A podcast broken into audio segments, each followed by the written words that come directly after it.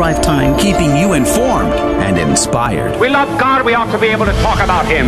Getting you started on your day. With the latest in breaking news and information from the Vatican to the White House and everything in between. It's serious. It's fun. It's your Catholic Drive Time. Now, here's your host, Joe McClain. Praise be to Jesus Christ. Welcome back to Catholic Drive Time, keeping you informed and inspired. I'm your host, Joe McClain. So good to be on with you. Praise be to God. Was September the eleventh a date just randomly chosen? Was it because the terrorists who attacked our country in two thousand one could get a better deal on on uh, tickets at the air at the airport? Or was there a design behind that date? To have a conversation around this, we've re-invited Dan Leroy on. We you might remember we had him on uh, mm, I don't know a couple months ago. Uh, to talk about Liberty's Lions. And he's going to be back on the program. We're going to talk about the connection that goes all the way back to September eleventh, sixteen eighty-three. It's going to be a fascinating conversation that's coming up at thirty-five past the hour. At fifteen past the hour, Aranza Loreto Castañeda from Familia Gondo is going to be on to talk about the Supreme Court ruling in Mexico, essentially decriminalizing abortion in the country and how that will affect Um, lives of babies, but also the pro-life movement there. We'll get the latest from Aranza at fifteen past the hour. It's going to be a jam-packed show. And oh, and by the way, did you know in California there's a school district there who, uh, as a part of the curriculum, has children pray to Aztec gods? We've talked about it on the program before, but if I get a chance, I'm diving into that again today, if at all possible. But uh, good morning to you, Janice. Good morning, Joe. Uh, do you remember September the eleventh? You were pretty young. Yeah, I was in third grade. Third grade? Yeah, I remember yeah. vividly being in class. It was like nine a.m. here, Central Time. Yeah. And I was living in Houston. Uh, I was in elementary, third grade. And my, um, it was nine a.m. And then all of a sudden, like school had just started. And then all of a sudden, everybody's parents started coming to school, picking up all my friends, like, yeah. except me. My parents did not pick me up. But you're not bitter. You're no. not holding on to any of that, are you? No, but I just I just remember by the end of the day, everybody was gone, and there was like only ten percent of the student body left wow. on campus, and everybody just left yeah. really early. Yeah. Um, I was I was confused uh, as to why, you know, everybody was leaving, but um, then I found out later on yeah, you know, what happened. For sure. Crazy. Mm-hmm. Speaking of which, Adrian Fonseca is here on the ones and twos. Good morning to you, Adrian. Speaking of being left behind, um, do you remember you September eleventh? Sure. Talking about the rapture? You, are you saying you weren't raptured? I, I no, I will be though. I will be raptured soon. Uh-huh. Uh, no, no, I was in uh, pre-K four when uh, nine eleven happened. So you remember so, vividly then? Yeah, not almost not at all. Almost we we didn't all. know much about um about what was going on. We got picked up from pre-K. My sister got picked up from elementary school, and uh, that's about all I remember is wow. getting taken up and then take, getting sent home. Wow. Well, I yeah. certainly remember the day. Um, being an old guy, uh, you know, I, it was a very vivid day for me. But we'll talk maybe more about those experiences either later in today's show or tomorrow. Uh, we may have an opportunity to open the phone lines to let you, the audience, share your memories of nine eleven.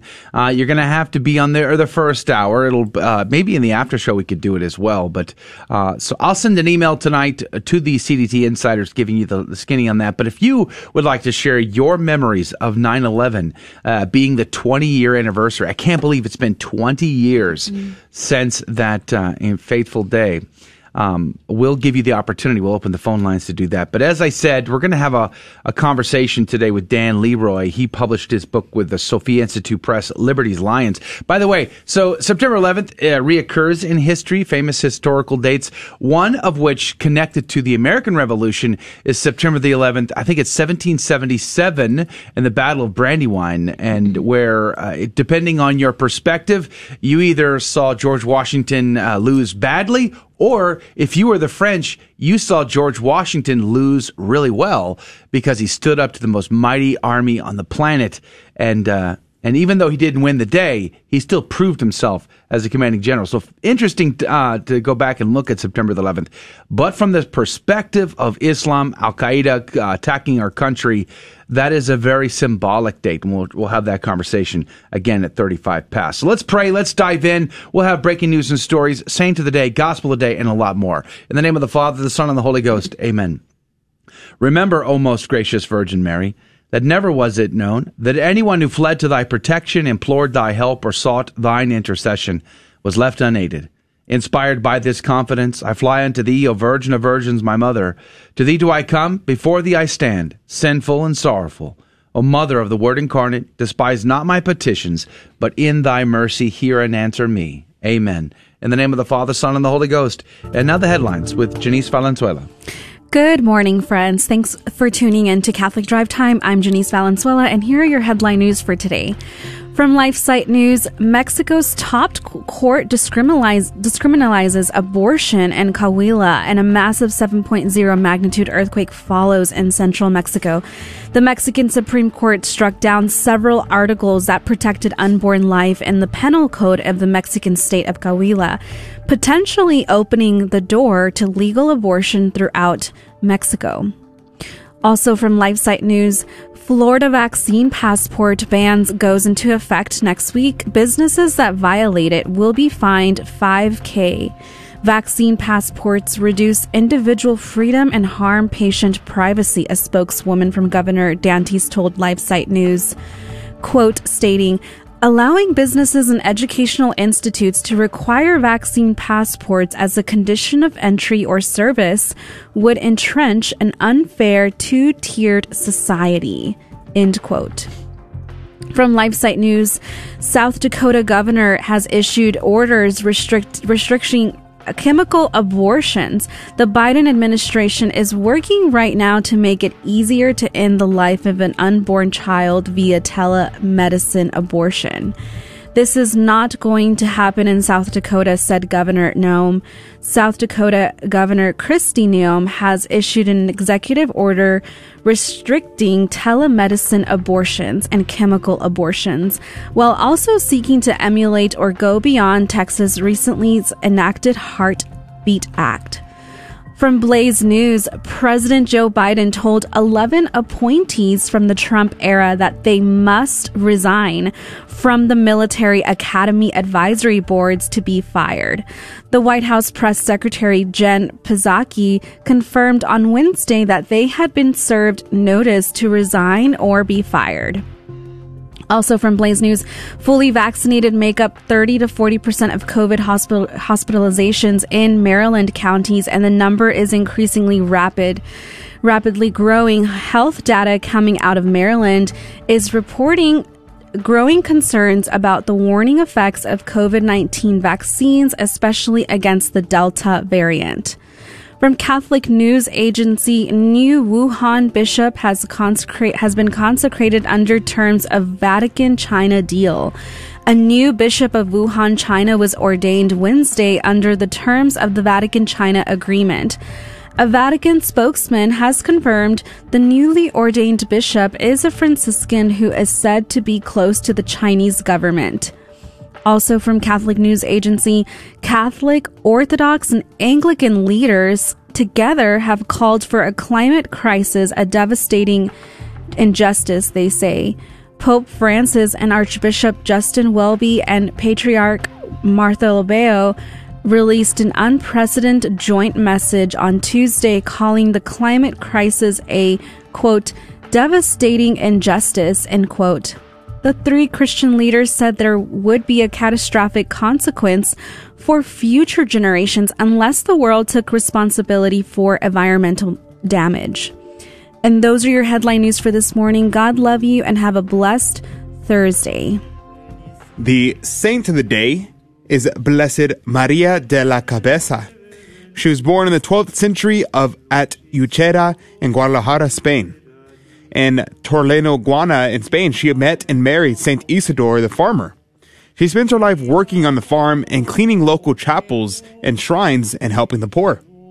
The title of the head is due to her head being a relic venerated for centuries. By the way, the title of the head, meaning La, La Cabeza.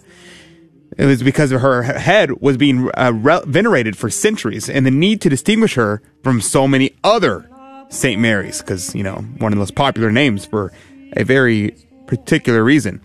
And she died in eleven seventy-five, and her relics were long displayed in the Franciscan convent in Torrelaguna, Spain, and her relics were moved to Saint Andrew's Church in Madrid, Spain, in sixteen forty-five, and interred beside Saint Isidore.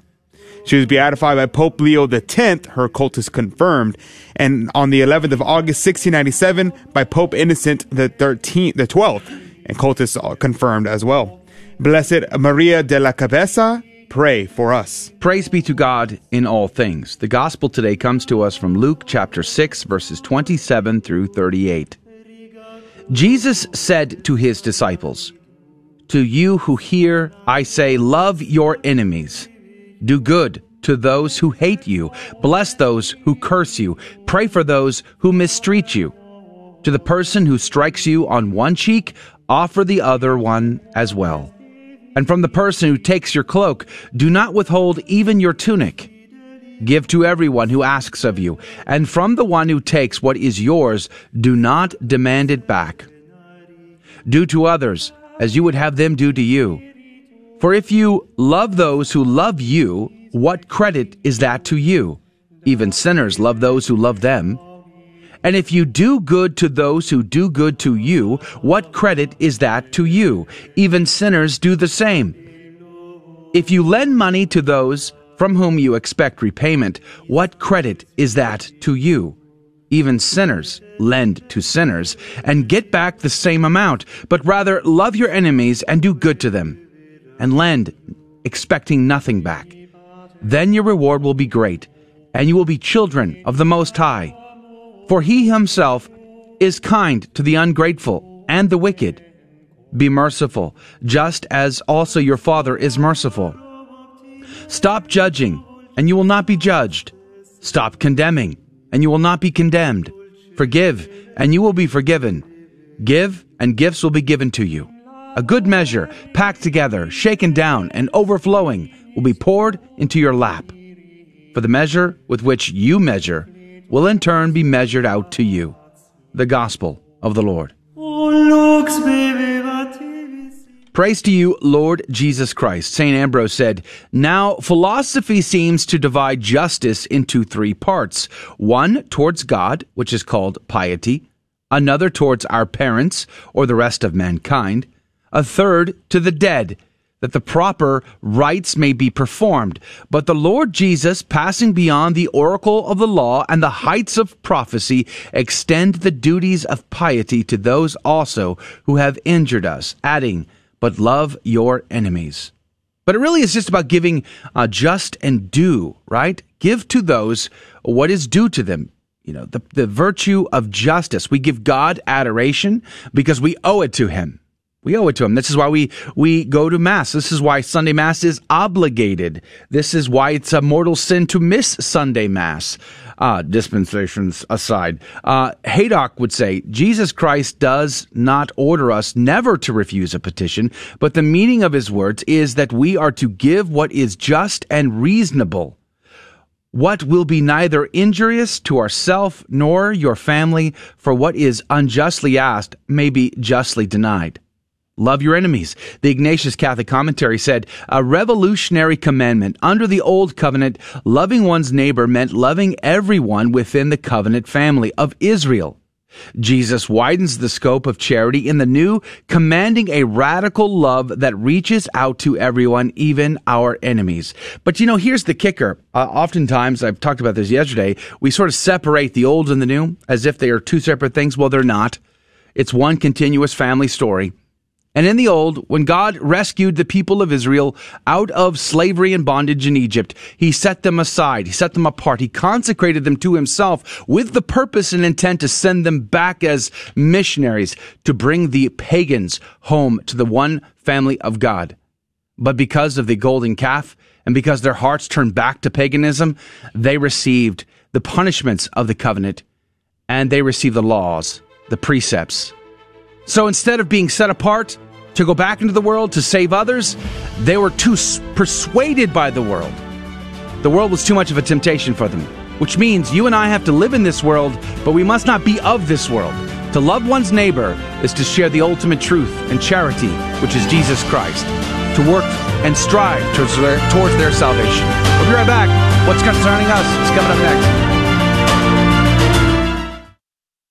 glory and shine dot com, a generous underwriter of Catholic Drive Time. glory and shine dot com is a Catholic family-owned company making a variety of personal care products ranging from lotions, soap bars, gift boxes, body mist, beard care, and more. At glory and shine dot com, they state their mission is to, quote, craft every product with deep intention while holding a vision of sharing the gospel. They are good for the body, mind, and soul, unquote. God love you, glory and shine dot com. Thank you again. The next National Men's March to End Abortion is Monday, November fifteenth in Baltimore. We will gather outside of a local abortion center and march to our rally point outside of the U S C C B Fall Assembly. Men, it's time.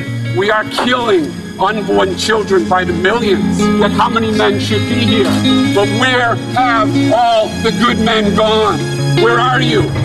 Go to the men's march dot com for more information and commit to join us on November fifteenth in Baltimore. Howdy, this is Adrian Fonseca, producer of the Catholic Drive Time Show. Heard Monday through Friday, six a.m. Central and seven a.m. Eastern, right here on the Guadalupe Radio Network. And I'm proud to tell you that Real Estate for Life is an underwriter of Catholic Drive Time. Real Estate for Life connects homebuyers and sellers to real estate agents while supporting pro-life organizations, offering their clients a faith-based experience. They are online at real estate for life dot org. That's real estate for life dot org. God love you.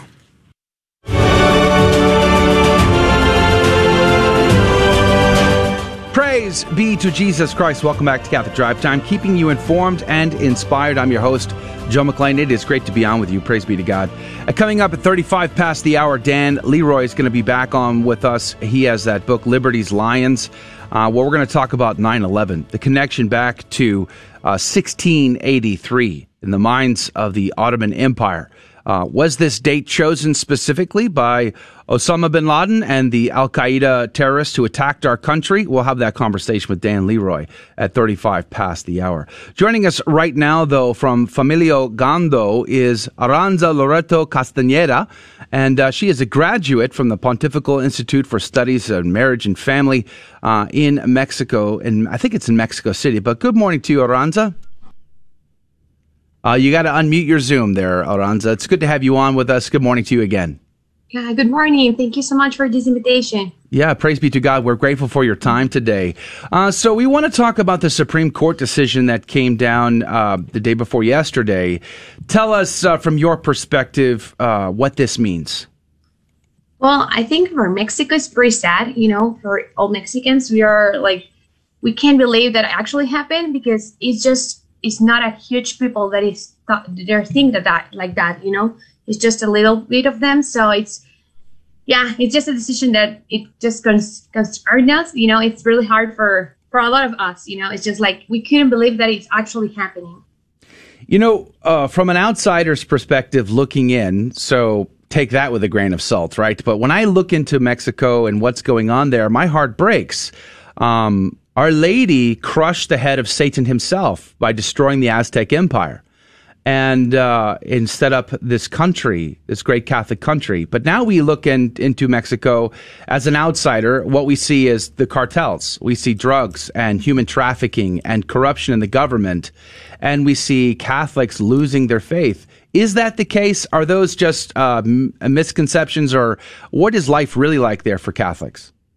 Well, I think we are Catholics more, I always say, like, for culture, you know, like we grew up being Catholics, and we, as difference of the United States, I think that here in Mexico, we, you know, like if you ask someone, like, is, you're Catholic, there is no option, you know, like there is not, I'm Protestant, you know, like I'm, I'm evangelical. So it's, I think that is because we grew up with the faith, you know, like this is our culture, this is what we are. So I think that is something really sad because we, it's more like something cultural. And because of that, that's the reason that people, they don't know about their faith and they don't know how to, yeah, fight for it. You know, like they don't know how to do that because, yeah, that's, I, I think that's the reason. So, yeah, obviously, you know, there is, yeah, all what you say about the country, is not, it might not be the best, But I think it's uh, obviously, you know, like always in the news, it's worse than it, how it's actually it is, you know, mm. like I, yeah, I don't, yeah, it's, it's bad. But I think being Catholic in this country, I still feel that is a privilege, you know, to be here and to be Catholic. And I feel really proud of it. So, yeah. As a young Catholic in Mexico, um, at Aranza, do you feel that um, there is a, a rise among young Catholics in Mexico that are pro-abortion or uh, pro-life? And I'm, I'm assuming in your circles, you probably have more pro-life uh, uh, young uh, community. But what is the what are the trends right now, culturally speaking, in Mexico with mm, the young people? Yeah. yeah, I think a lot of young people, you know, being... Yeah, I it's it's a good question because actually, as you say, like my circle, thanks be to God, is more like pro-life, and but also I still have people from at least from my school when I was young, and that they are not like they're Catholic and they are pro-abortion, you know. So it's really hard. Mm. And I actually yesterday I was watching their you know their Instagram accounts, and I was like, what? Like how do you you can think about that? So I was trying to understand, well not not understand, just. Watching the reasons, you know, like why they were pro-abortion and being Catholic, for me, doesn't make sense, you know, because it's just it's like, yeah, people like kill each other, you know, like it's no sense, no sense for me.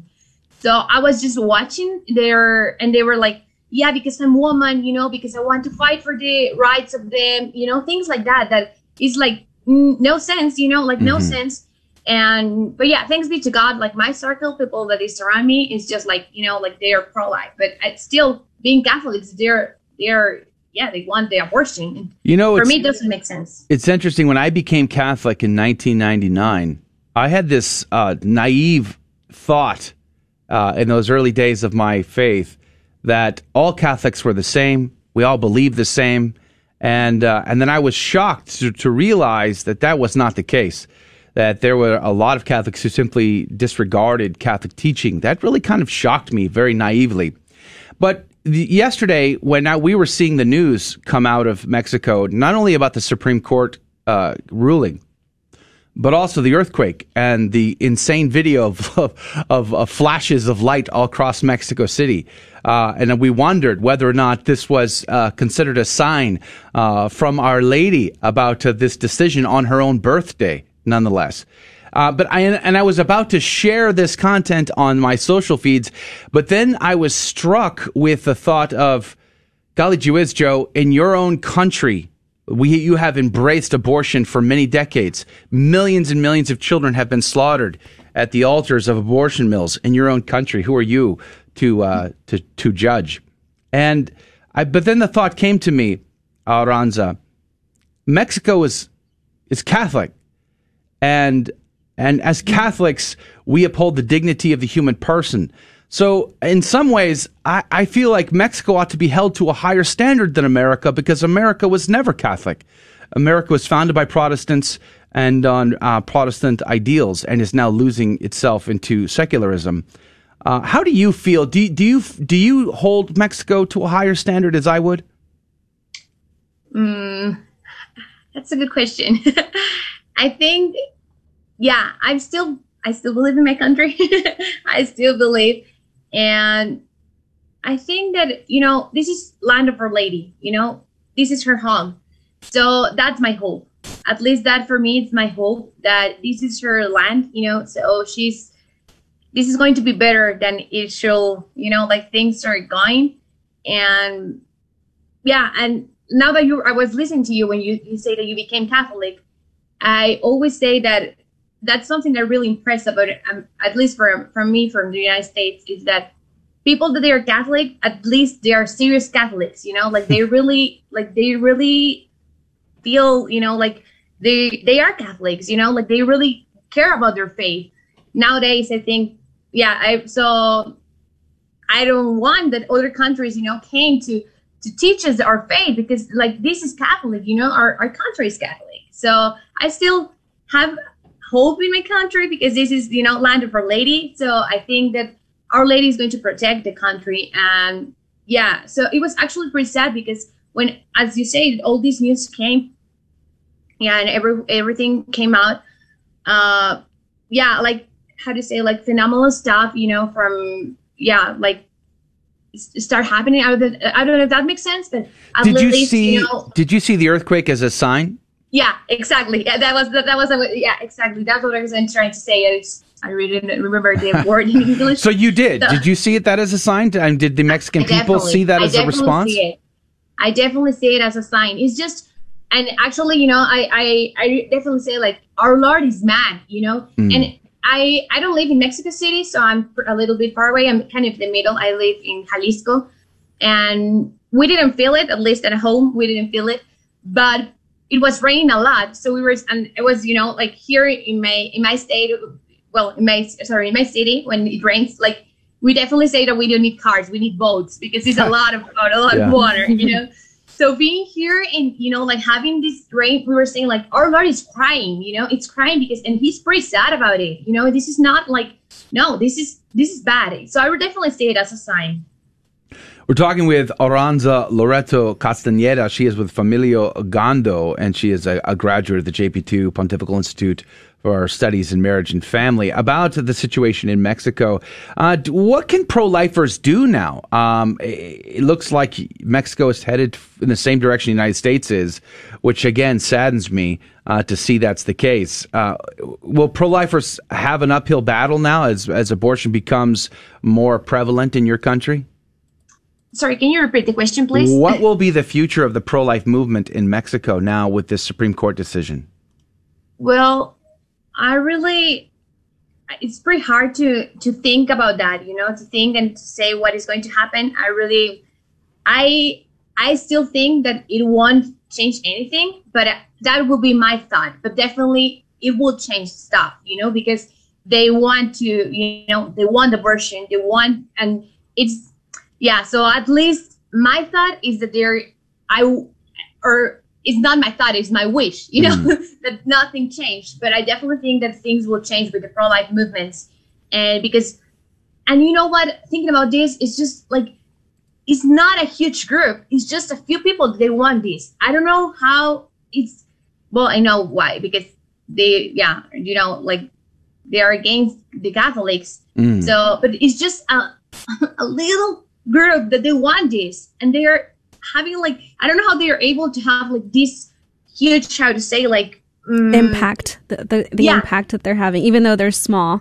Yeah, yeah, mm-hmm. It's like so frustrating for me. It's like why, like, how they are able, like, and I don't know. At least my guess is, like, probably because Catholics were not formed, you know, like we don't have the formation, or we don't care about our faith, and that's why this is destroying. You know, that's why we are losing, you know, everything. So I think that the pro-life movement, it's going to start to lose a little bit if we don't, like, you know, yeah, if we don't learn more, sure. you know, if you don't, like, yeah, if yeah. we don't know more, like, that's, at least that's my guess. So you, would you say that the remedy is, um, because you said uh, Catholics in Mexico are not well formed, uh, would you say formation is, is, is what Mexico needs? Uh, intellectual formation about uh, the abortion issue?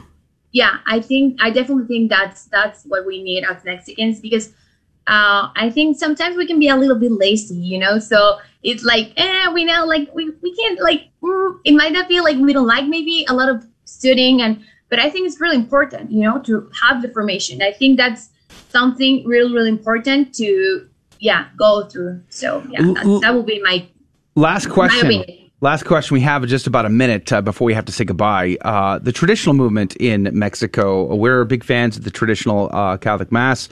Uh, how is the traditional movement in Mexico? You got about sixty seconds. Oh, well, this is the traditional movement in Mexico is growing. That's what I can say. Like, and as, you know, like, yeah, as Catholics and young Catholics is growing a lot.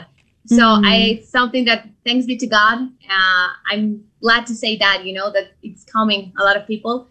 And actually, you know, during this pandemic, a lot of people arrived, at least to my church, that hmm. they came a lot because they were sick, looking that, you know, like they don't have the, the communion in hand, you know, like a lot of stuff. So thanks be to God, it's growing. Even, you know, other news that we have.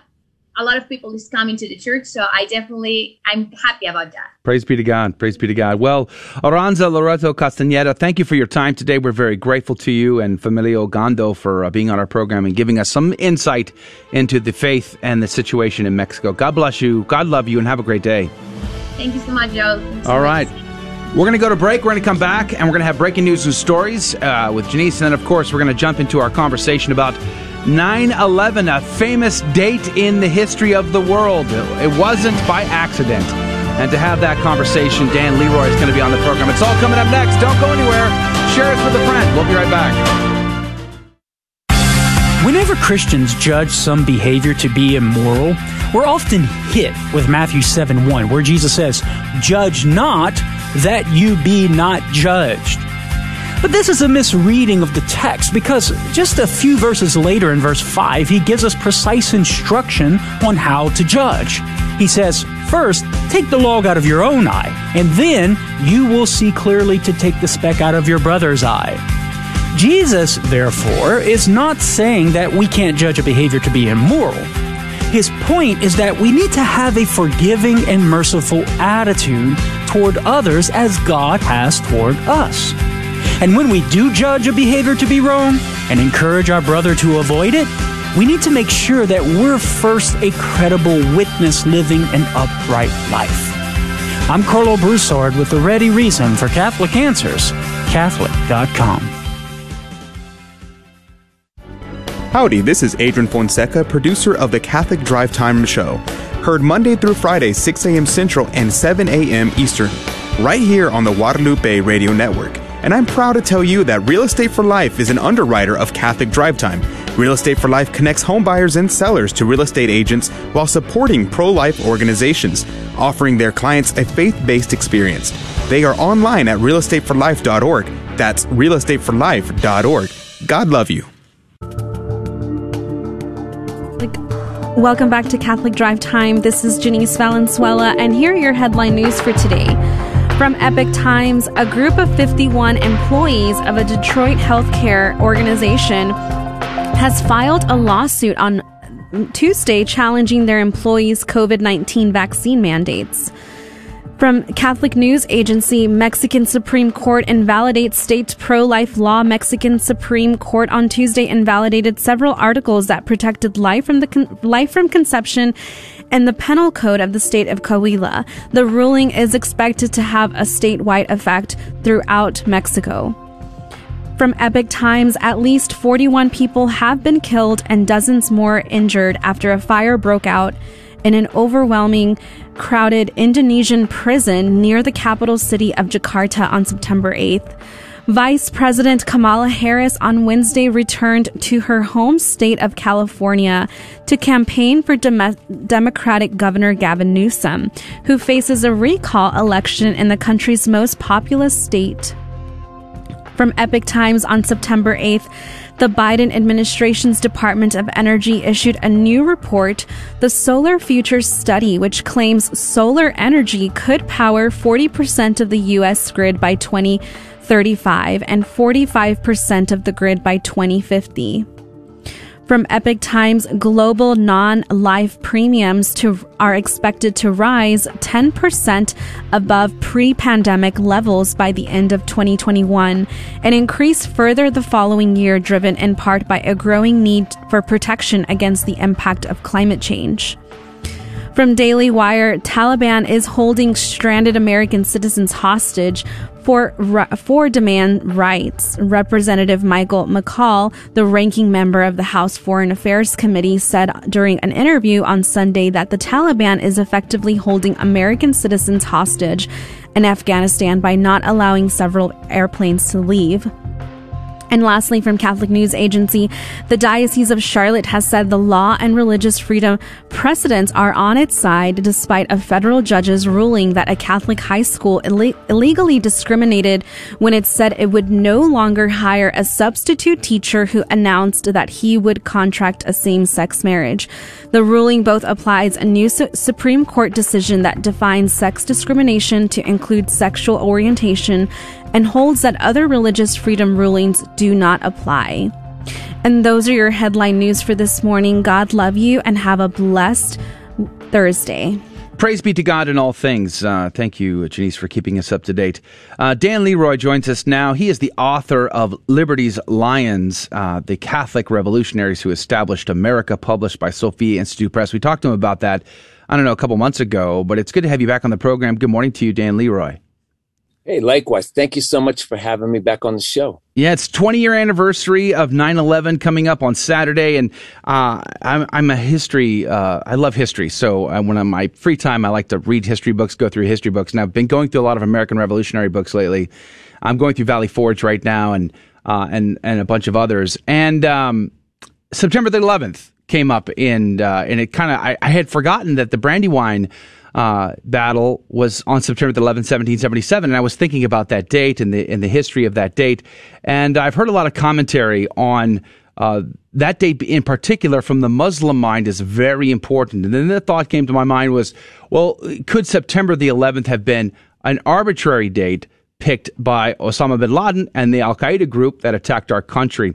And I, we wondered if we might uh, have a conversation with you around that subject. What, what are your thoughts on that?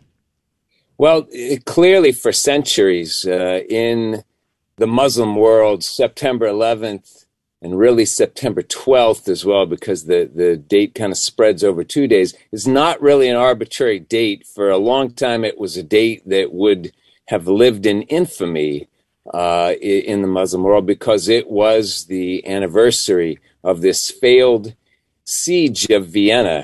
And in a lot of historians' minds, it, it's a siege that kind of closed the door to the West, uh, to Muslims really for centuries afterward. And it's an amazing story because, you know, there, there have been several over the, the course of history, several attempts uh, by Muslims to uh, invade and colonize the West, but really, this one in, in sixteen eighty-three, this is the one that should have worked. There's absolutely no reason at all that this siege of Vienna should have failed. If you look at the numbers, if you look at the, the underlying background, this one should have been the one that did it. And the fact that it didn't is certainly one of those historical miracles for certain. You know, it's a fascinating story, actually, uh, this massive Ottoman army that has al- allegiances in Europe, Hungary being among them, um, and comes and surrounds Vienna and on their way to Rome. And uh, they, as you said, they should have got this done. But if it wasn't for the Polish king, they would have gotten it done. The Polish king saves the day. The one guy that nobody really thought could really, you know, because he's Polish. I mean, good, good, good grief. Can anything good come from Poland, right? And uh, and he really uh, amazingly routs the Ottoman Empire, uh, vastly outnumbered, but by his strategy and his sheer determination, uh, it really gets it done. Let me just read this quote to you from Hilaire Belloc, which I found very fascinating in relation to this. This comes from his Great Heresies. He published this in nineteen thirty-eight. He says, quote, "It has always seemed to me possible and even probable that there would be a resurrection of Islam and that our sons and our grandsons would see the renewal of that tremendous struggle between the Christian culture and what has been for more than a thousand years its greatest opponent. The suggestion that Islam may re-arise sounds fantastic, but that is only because men are always powerfully affected by the immediate past. One might say that they are blinded by it. But now, but not so very long ago, less than a hundred years before the Declaration of Independence, Vienna was almost taken and only saved by the Christian army under the command of the King of Poland. On a date that ought to be among the most famous in history, September the eleventh, sixteen eighty-three, unquote, Hilaire Belloc. Um, I guess we can't understate it enough then. Well, it's a particularly prescient quote when you think that at the time he was writing this, remember, in particular, there, there's really no Ottoman Empire anymore. Turkey has become a, a secular state. It's kind of at a low, low ebb. And the fact that he could foresee uh, a turn of events that I think we've all kind of uh, lived to experience, it, it shows you what a smart guy he really was. So do you think I get the impression that America has lost its sense of history. I mean, I've heard you talking about, uh, in your Liberty's Lions interviews, talking about this effort to reinvent history in a sort of a political agenda bias these days. Um, do you see that that would, could be a dangerous uh, precedent because history tends to repeat itself?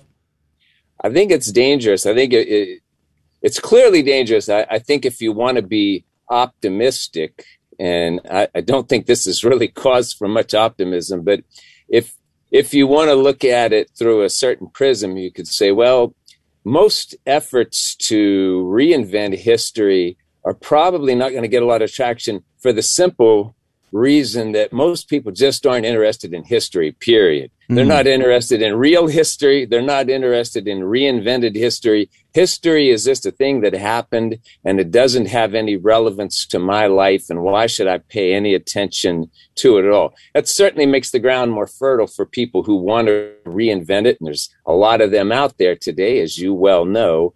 But there's this bigger thing, I, I think, and I, you know, I hate to say this as, as somebody who is a teacher, but I am, and so I got to say it. I think there is just a, a broader sense in which history is, is, it's just not a thing to spend any time on whatsoever. It happened, it's over with, and there's no relevance, there's no connection to any of us. Uh, again, I said that's a tempered optimism, and I think overall that's kind of a depressing state of affairs, but I, I kind of think that's where we are today. You know, uh, this morning, as the show opened, I was asking my two young colleagues uh, there about their memories of nine eleven. I remember the day very vividly. I was living in New Hampshire at the time, and a blue sky, uh, beautiful day that morning, and uh, one of the things that really caught my attention was the lack of airplanes in the sky, which seemed, re- I mean, something you don't really pay attention to. It's sort of, uh, you take it for granted there's airplanes up there. But on that day, when they shut down all of the uh, air traffic and the sky got eerily quiet and still, that really uh, caught my attention. Uh, what were you on that day, and what were your memories? Um, you know, I don't have a, a, a great story. I don't I have one that is observational in that way. I was probably like lots and lots of people. Uh, I was at home on that morning, and and uh, the T V was on, and things were interrupted, and you know we saw the footage of the first tower, and then shortly afterward the second tower, and you know again my my experience is a lot of people's experience. What I remember the most is just the um, and what I think you don't. Or it, it's hard to get this, it's hard to get any of it across to somebody who wasn't alive at the time. And I have a class full of students who are going to be coming in here in a few minutes. None of them were alive. They, everything they've heard is wow. Secondhand. Makes you feel old, doesn't it? It really does. But but what I remember the most, more even than the, the you know, the, the obvious visual things is, is nobody knew what was going on. Yeah. And and this is... Oh, know, hold that thought. Pretty... That music means we got to take a short break, but uh, Dan Leroy is our guest. His website is dan leroy dot com. Uh, he's got uh, several books out, but one is Liberty's Lions. Great book. I encourage you to check that out. But we're going to continue our conversation on the twentieth anniversary of nine eleven, looking back, connecting the dots after this very short break. Don't go anywhere. Catholic Drive Time. We'll be right back.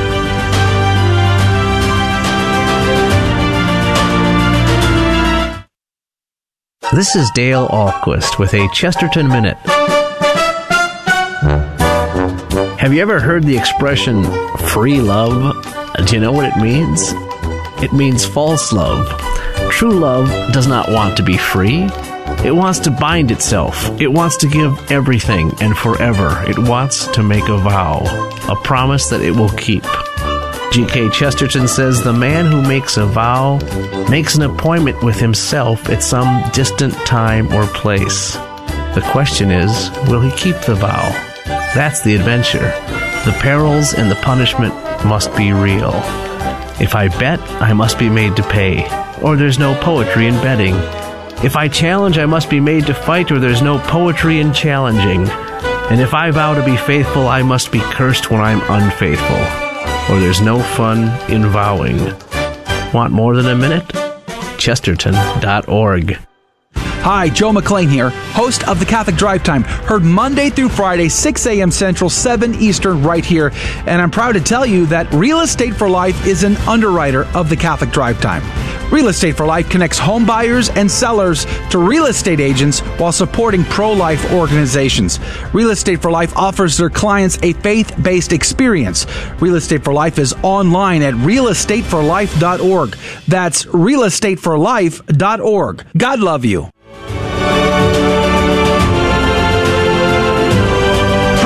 Be to Jesus Christ. Welcome back to Catholic Drive Time, keeping you informed and inspired. I'm your host, Joe McClain. It's so good to be on with you. Dan Leroy is our guest. dan leroy dot com is his website. Uh, really encourage you to check out his book, Liberty's Lions, The Catholic Revolutionaries Who Established America. Uh, love that kind of thing. That's my kind of reading, man. I love it. Uh, welcome back to the program, Dan Leroy. Uh, we're talking about the uh, twentieth anniversary of nine eleven and uh, the fact that you have a classroom full of people coming in who have weren't even alive at the time. Again, making me feel very old, but whatever. Um, you know, I, I, I am going back to the theme of I'm just very concerned about history repeating itself, because unlike in sixteen eighty-three, September the eleventh, when the King of Poland, who, by the way, this guy was so rock solid that before he took his army to rescue Vienna from his tiny little country of Poland, he threatened his uh, neighbor in Hungary and said, if while I'm gone you invade my country, I will come back and kill you. Like, you got to love that. Okay, that's pretty rock solid. Well, and, and he did it because this guy is, and I think we see this quality in heroic people a lot, this guy was a gambler. He took pretty much the entire Polish army with him as part of this expeditionary force, something like twenty-five thousand men. Poland is pretty much unprotected while he leads this force to Vienna. So when he made that threat, uh, it, you know, he, he had to do that because there's really nobody back home yeah. protecting his country. It kind of reminded me a little bit of, I hate to digress into revolutionary American Revolution, but I, I can't help but see some of the themes. Uh, George Washington, Dorchester Heights, and the, the siege of Boston. In the middle of the night, constructing the redoubts and, and hauling the cannon up high. They woke up to cannon fire that they couldn't respond to. Like, that's pretty impressive. Sobieski did the same thing. He carried his cannon up a hill that, that the uh, Mustafa said, oh, there's no way anybody's going up that. And it made the difference. It, he, he routed their vastly superior forces on that faithful day. Uh, so, but in in, in uh, John Sobieski's day, we had we had the Holy League, we had crusaders, we had uh, kings that we could call on to bring their armies to to bear against the Ottoman Empire, to, against the Muslim uh, uh, invaders. We don't have that anymore, Dan. That's gone. We don't have Christian armies to call upon. We don't have it. I guess if you're looking for a silver lining in this, you can think back to Pope Innocent at the time that this force of two hundred thousand uh, comes out of Constantinople toward Vienna, and and Pope Innocent saying, like, look, we need a uh, we need Christian soldiers to come forward to defend the West. And the truth is that a lot of people didn't take him up on that call. There were a lot of people back then, and you know, Europe is is in the aftermath of the Thirty Years' War. There are certainly a lot of, of divisions, and so a lot of people said, eh. You know, in fact, the, the thinking is at the time that one of the reasons that uh, the Grand Vizier uh, orders this march on Vienna is because the French have kind of sent signals like, listen, if you do this, we're not going to interfere. Uh, we're no fans of the Habsburgs, so whatever you do, go ahead and do it. So I guess the point of that is, even back then, I suppose there were divided loyalties. There were people who kind of put their own interests before the the interests of the common good, the common good being, in this case, the Christian West. And I suppose, the again, the, the silver lining part of it is, it only takes one guy, like a King Jan the third Sobieski, to come forward and, and rally the troops. One guy really can make a difference. Now, I don't know who that one guy is. I don't yeah. know who the modern equivalent is, but I know, and you mentioned George Washington, and that's another example. One guy really can make a difference, and that's, I, I hope, a thought that we can kind of take to heart in, mm. in the... in the current landscape, which isn't all that encouraging. No, I, it I isn't. Admit. I mean, just from a history perspective, I saw the headline that uh, they removed uh, the statue of General Lee the other day. I think it was from Richmond, Virginia, was it not? I mean, I don't I don't have to agree with the politics of General Lee to appreciate the history of General Lee. Uh, what? Why have we lost our minds? Uh, well, I think it goes back to what we were just talking about a, a couple of minutes ago. If you're completely divorced from history as a thing that has any relevance to your own life, and it's certainly a lot easier to convince you that anything that's happened before is ripe to be discarded. And sometimes I think it's less about Uh, you know, what we would call cancel culture and the fact that these guys are problematic, that they have views that don't line up with our current way of thinking. Sometimes I think it's less about that and just more about this general disinterest in history. And I don't know whether that's better or worse. I think in some ways you could say that's worse, uh, because it's just a, a lack of caring about any of this stuff at all. Uh, in other words, less knowing what General Lee did than knowing that he did anything at all, mm. as just some guy. And Dan, why do you think that a lot of the younger generations uh, don't uh, appreciate history, or what is? Do you do you have any philosophies behind I, why yes, that is? I'm so glad you asked. Yes, I do. Young mm. people don't get interested in history because we, the adults, have failed them completely on that score. We have showed them that history doesn't matter. And what I mean by that is if you look at any set of standardized testing, you will find we test in English, we test in math, we probably test in science, although we usually don't count it because that's a problematic area too. Mm-hmm. An area we don't test in is history. Yeah, Why? It's true. We, mm-hmm. we Because we don't want to see the results of the fact that we failed to teach it. And young people mm. are not dumb. They see when you don't hold them to account for that, it must not be very important. So we're not going to spend any time on it. Mm. Yeah, I can, I can, te- I can testify. Growing up uh, as a millennial, I uh, everything was about STEM growing up. STEM, science, technology, uh, math, like everything. If you if you majored in STEM in a STEM degree, or you had um, great um, grades in STEM, then you were seen as like the most intelligent in the room, and that was uh, history and liberal arts and philosophy and psychology were kind of put on the back burner, um, and and people didn't really see that as um, prestigious degrees mm. to look into. Yeah, unfortunately. One of the things that I remember from nine eleven, so two thousand one, obviously I wasn't there in sixteen eighty-three. I don't care what Adrian says, I'm not that old. But uh, I remember that everybody went to church after that. Everybody filled the pews. And it lasted for, I don't know, probably a few months. And then it began to wane, and everybody went back to their normal uh, state prior to nine eleven. Um, I worry about the next nine eleven. Obviously, it would seem that we were making decisions as a country on an international scale that might uh, open the way, pave the way for a future nine eleven to re- reoccur. Do you see that, Dan? Are you also concerned with that? And I guess I bring up the church attendance because I feel like the faith being skin deep is going to be uh, a real tragedy for a lot of people to be caught in these sort of circumstances. I mean, I agree, certainly. And I think what we, you know, God forbid that there actually is uh, another nine eleven. But I think in nine eleven and two thousand one, I think in a lot of ways the faith is skin deep then.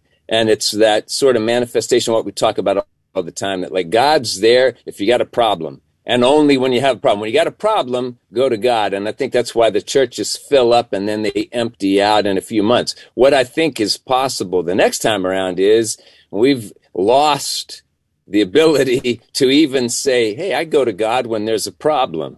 Mm. M- maybe not then, or certainly not to the same degree. And if you look at all the polling, the polling clearly shows that we have become a much, much more secular nation in that twenty-year period.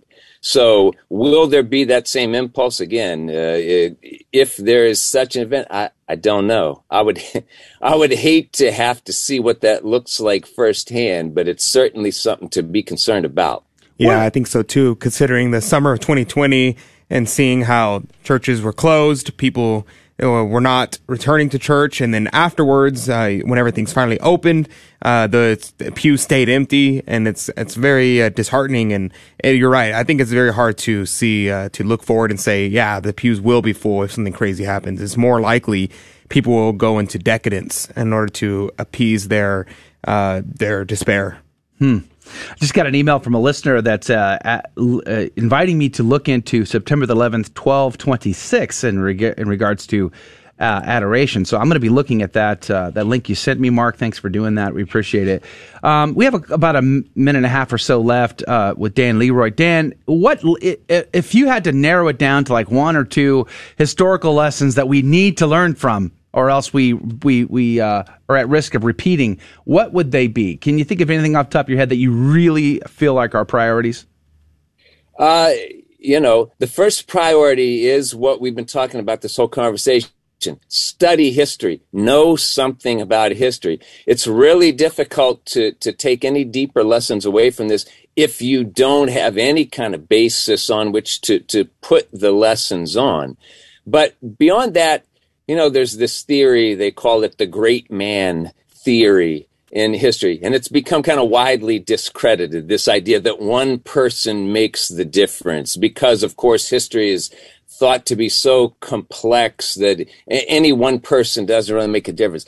I don't agree with that, and I think what makes history great is the idea that there were great men, and we've just been talking about a couple of them today. And I think the great man theory is important because it also reminds all of us, just beyond the historical lessons, that what we do does make a difference. We're not just cogs in some historical machine. What we do, the choices that we make, they're important. And that's a thing that I would love to see come back. I think the discrediting of the great man theory is emblematic of a lot of other problems in society today. Amen. Amen. Dan Leroy, we're grateful for your time. He is the author of uh, Liberty's Lions, the Catholic Revolutionaries Who Established America. You should check it out. You can find it on Sophia Institute Press's website, but you can also just go to his website, dan leroy dot com. That's dan leroy dot com. Dan, thank you for your time today. God bless you. God love you, my friend. Thank you guys for having me on. God bless you all, too. All right. Praise be to God. That is going to do it for the first hour of Catholic Drive Time. Thank you for joining us. We'll be posting this conversation on our social feeds later. You can find everything linked up, watch live, and comment live right on our website at g r n online dot com. That's uh, g r n online dot com forward slash C D T. Join us in the next hour. Play the Fear and Trembling game show. You might win prizes. It's a lot of fun. You should try. g r n online dot com forward slash C D T. God love you. God bless you. We'll see you back here six a.m. Central, seven Eastern for another Catholic Drive Time. Thank you for joining us on your Catholic Drive Time, where it is our pleasure to keep you informed and inspired. Join us Monday through Friday at the same time, right here on your favorite Catholic radio station. Don't forget to connect with us. Just go to facebook dot com forward slash Catholic Drive Time. Again, that's facebook dot com forward slash Catholic Drive Time. Be sure to share more than just us today. Share Jesus with everyone you meet. Bye now, and God love you. The Bible says to call no man father, so why do we call our priests father? In Matthew twenty-three, verse nine, it says, "And call no man your father on earth, for you have one Father who is in heaven." Notice that this verse makes no distinction between spiritual fathers, which is what priests are, and biological fathers. This passage says that no man is to be called father. Therefore, you cannot distinguish between calling a priest father and calling the man who is married to your mother father. But is that actually what this passage is saying? Or is Jesus warning us against trying to usurp the fatherhood of God, which is what the Pharisees and scribes were doing? They wanted all attention focused on them. They were leaving God, the Father, out of the equation. And even if you just interpret this passage from Matthew twenty-three as an absolute ban against calling anyone your spiritual father, then there are some problems for you in the rest of Scripture. For example, Jesus in the story of Lazarus and the rich man in Luke sixteen has the rich man referring to Abraham as father several times. Paul in Romans four refers to Abraham as the father of the uncircumcised, the Gentiles. Spiritual fatherhood, not biological fatherhood. In Acts seven and then in Acts twenty-two, first Stephen and then Paul referred to the Jewish priests and elders as brothers and fathers. spiritual fatherhood. So if you interpret Matthew twenty-three as saying we cannot call anyone our spiritual father, then you have to believe that Jesus, Paul, and Stephen all got it wrong. It is okay to call priests our spiritual fathers today. We are simply imitating the example given us by Jesus, Paul, and Stephen, all of whom who used the term in a spiritual sense. As long as we remember that our true father is God the Father, and that all aspects of our fatherhood, biological and spiritual, are derived from him. A beacon of truth in a troubled world. This is the Guadalupe Radio Network, radio for your soul.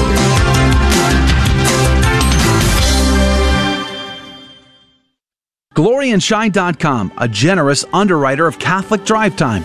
glory and shine dot com is a Catholic family-owned company making a variety of personal care products ranging from lotions, soap bars, gift boxes, body mist, beard care, and more. At glory and shine dot com, they state their mission is to, quote, craft every product with deep intention while holding a vision of sharing the gospel. They are good for the body, mind, and soul, unquote. God love you, glory and shine dot com. Thank you again. Welcome to your Catholic Drive Time, keeping you informed and inspired. We love God. We ought to be able to talk about him. Getting you started on your day. With the latest in breaking news and information. From the Vatican to the White House and everything in between. It's serious. It's fun. It's your Catholic Drive Time. Now here's your host, Joe McClain. Praise be to Jesus Christ. Welcome back to Catholic Drive Time, keeping you informed and inspired. I'm your host, Joe McClain. It is great to be on with you. Praise be to God. And I have in my hands here the trivia questions for the upcoming trivia game segment coming up fifteen past the hour, where prizes are given away. We have a great prize pack, a whole bundle of stuff to give to somebody. Could be you. You could win. It's possible.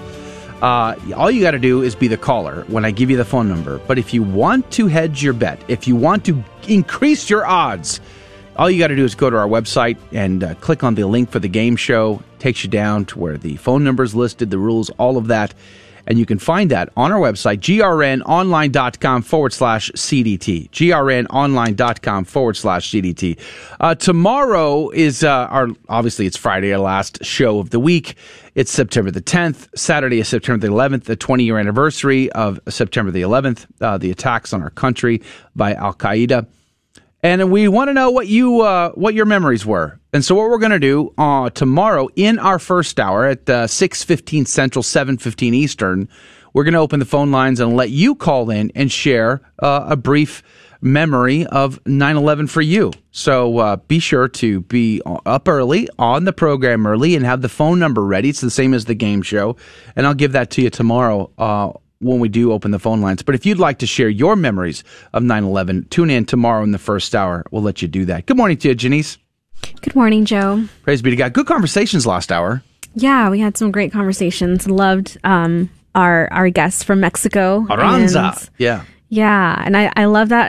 Um, she, she messaged me right after the show, and she said that she loved your last question, that it brought joy to her heart. Praise God. Um, 'cause she definitely says that the traditional Catholic community in Mexico is growing. Yeah. And, uh, Guadalajara has um, a seminary of the F S S P there, or they have a, not a seminary, they have a... a, a, a pre-seminary.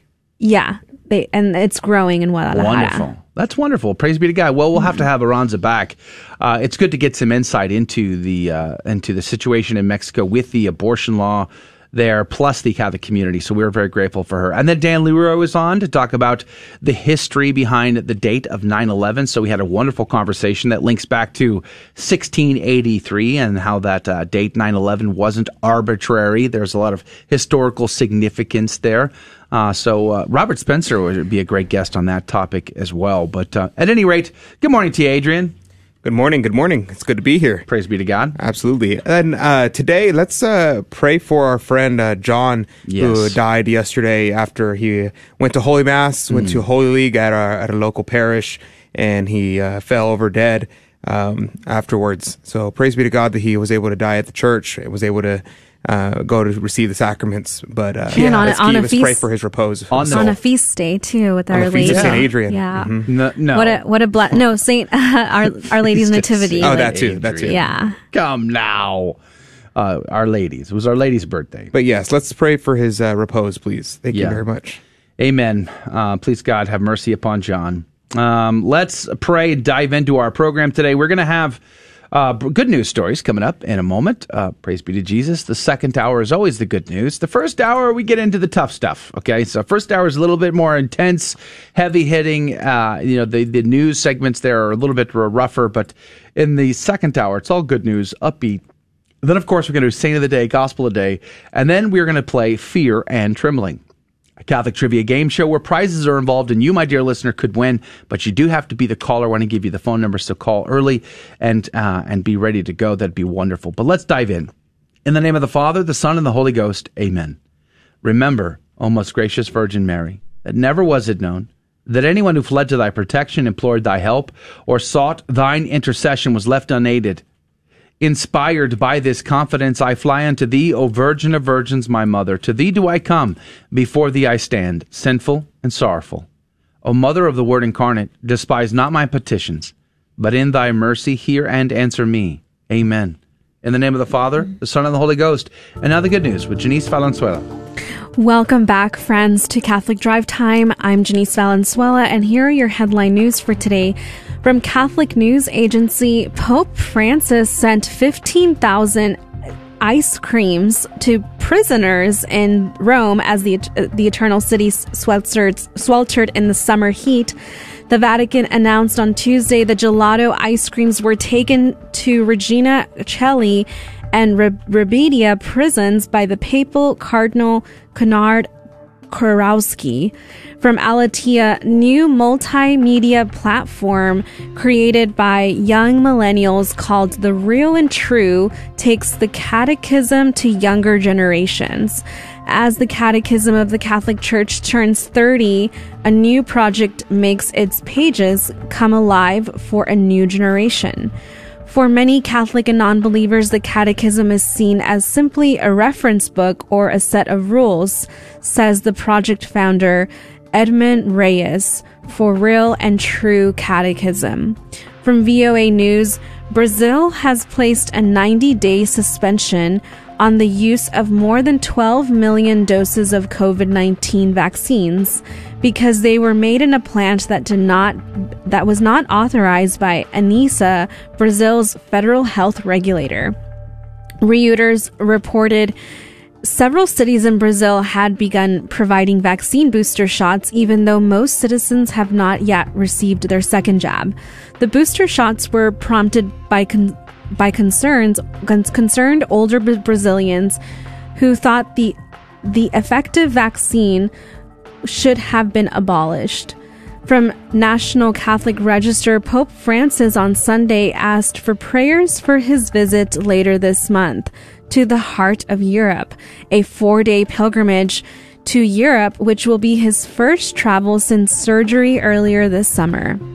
From Catholic News Agency, religious doctors and hospitals in the United in the U S will not be forced to perform gender transition procedures after a federal court this past Wednesday blocked the so, the so-called transgender mandate of the Biden administration. From Crux Now, Indian Catholics take part in the National Biking for Babies on the last day of a grueling week-long journey that tested people's heart and spirits. A twenty-six-year-old Catholic woman from Indianapolis took the lead of a team of cyclists preparing to meet with other groups from across the country for, tri- for a triumphant ride. They rode together the last mile towards the Celebration of Life finish line in Saint Louis. From Crux Now, Texas bishops have applauded the Supreme Court's decision from last week to block a new law banning most abortions in the state, noting it's the first time the nation's highest court has allowed a pro-life law to remain in place while, while legislation proceeds in lower courts. Quote, he states, "We celebrate every life saved by legislation this past week," end quote. The state's twenty bishops said, adding to the statement, that the attempts by opponents of the law to dehumanize the unborn are deeply disturbing. From Crux Now, Pope Francis has called on the government of Taliban to continue to provide education for the children and the most vulnerable among them. Francis said, "I pray that many countries will welcome and protect the young children seeking a new life. I pray also for the intentionally displaced person that may receive assistance and the necessary protection. From Church Militant, nearly a year and a half ago, the Vatican media fiasco involving snippets of a commentary by Pope Francis spliced together in a high-profile documentary to create a soundbite endorsing same-sex civil unions is now screening that same documentary for a group of migrants and refugees. On Monday, Francesco, the producer, a Russian Jewish filmmaker, Evangi will be shown in the Vatican's new Synod Hall for a group of one hundred thirty migrants and refuge refuge families. And those are your headline news for this morning. God love you and have a blessed Thursday. The saint of the day is Blessed Maria de la Cabeza. She was born in the twelfth century at Ucheda, Guadalajara, Spain. And in Spain, she met and married to she married Saint Isidore, the farmer. She spent her life working on the farm, cleaning local chapels and shrines, and helping the poor. The title of the head, that is, La Cabeza, uh, is due to her head being a relic venerated for centuries, and the need to distinguish her from so many other Saint Marys. And there are a lot of Saint Marys. She died in eleven seventy-five, and her relics were displayed in a Franciscan convent in Spain, but were moved to Saint Andrew's Church in Madrid in sixteen forty-five and interred beside Saint Isidore. She was beatified by Pope Leo the tenth, a cultus confirmed, and on eleventh of August sixteen ninety-seven by Pope Innocent the twelfth, cultus confirmed. She, Blessed Maria de la Cabeza, pray for us. Praise be to God in all things. The gospel today comes to us from Luke chapter six, verses twenty-seven through thirty-eight. Jesus said to his disciples, "To you who hear, I say, love your enemies, do good to those who hate you, bless those who curse you, pray for those who mistreat you. To the person who strikes you on one cheek, offer the other one as well. And from the person who takes your cloak, do not withhold even your tunic. Give to everyone who asks of you, and from the one who takes what is yours, do not demand it back. Do to others as you would have them do to you. For if you love those who love you, what credit is that to you? Even sinners love those who love them, and if you do good to those who do good to you, what credit is that to you? Even sinners do the same. If you lend money to those from whom you expect repayment, what credit is that to you? Even sinners lend to sinners and get back the same amount. But rather, love your enemies and do good to them, and lend expecting nothing back. Then your reward will be great, and you will be children of the Most High, for He Himself is kind to the ungrateful and the wicked. Be merciful, just as your Father is merciful. Stop judging, and you will not be judged. Stop condemning, and you will not be condemned. Forgive, and you will be forgiven.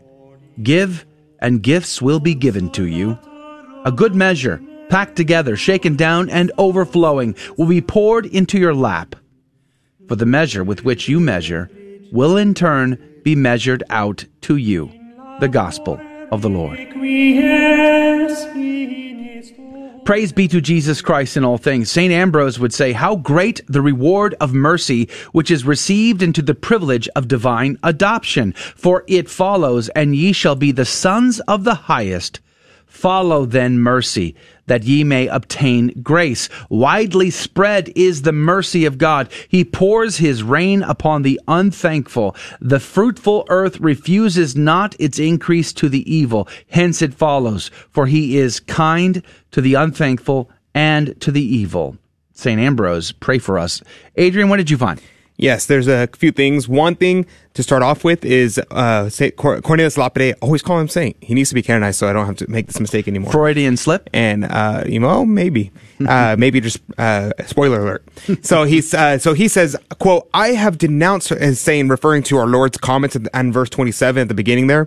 "I have denounced woe against the wicked, but to you who hear my words and seek the salvation of your souls, I give as a first and chief commandment, that you should love your enemies." So this is a very important quote. Why is that? Because here he's saying, look, for everyone who does not hear me, well, this is woe unto the wicked. And Cornelius Lapide, and previously has referred to the word woe, saying every time Scripture says the word woe, they're referring to damnation, to hell. And so he's saying the first and most important commandment is love your enemies. If you love your enemies, then your salvation of your soul, uh, you will have your salvation of your soul. Second thing, uh, Cornelius Lapide, verse thirty, he quote, says, quote, "For a man must ask us to give his money for a wrongful purpose or even to commit actual sin. Hence, we are only bound to give that which, as far as we know, will neither be hurtful to ourselves or to him that receiveth the gift. And in case we refuse to give, we must justify our refusal." So this is important because I was actually, it's kind of funny because me and my friends were actually having a debate about this, about should we give money to people if we have a reasonable belief or reasonable knowledge that they will use the money for bad things. Mm. And Cornelius Lapide seems to say here that we should not. And he proves this in the next verse by saying, quoting Saint Augustine, saying, "To everyone, therefore, that asketh of thee, give not always that which he asks, but oftentimes that which is better." And so here he's making the point.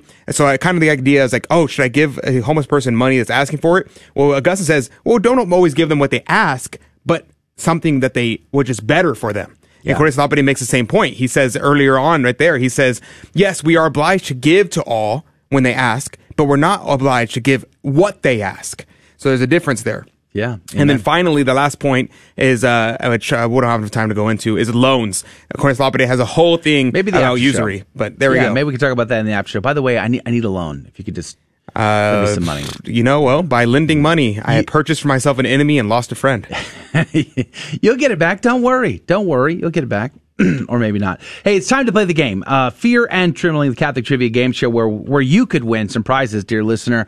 All you need to do is make a phone call, and you need to do that right now. The phone number is eight seven seven, seven five seven, nine four two four. Call right now, eight seven seven, seven five seven, nine four two four. If you've never played, great opportunity, or it's been a while, call back, eight seven seven, seven five seven, nine four two four, eight seven seven, seven five seven, nine four two four. We'll be right back.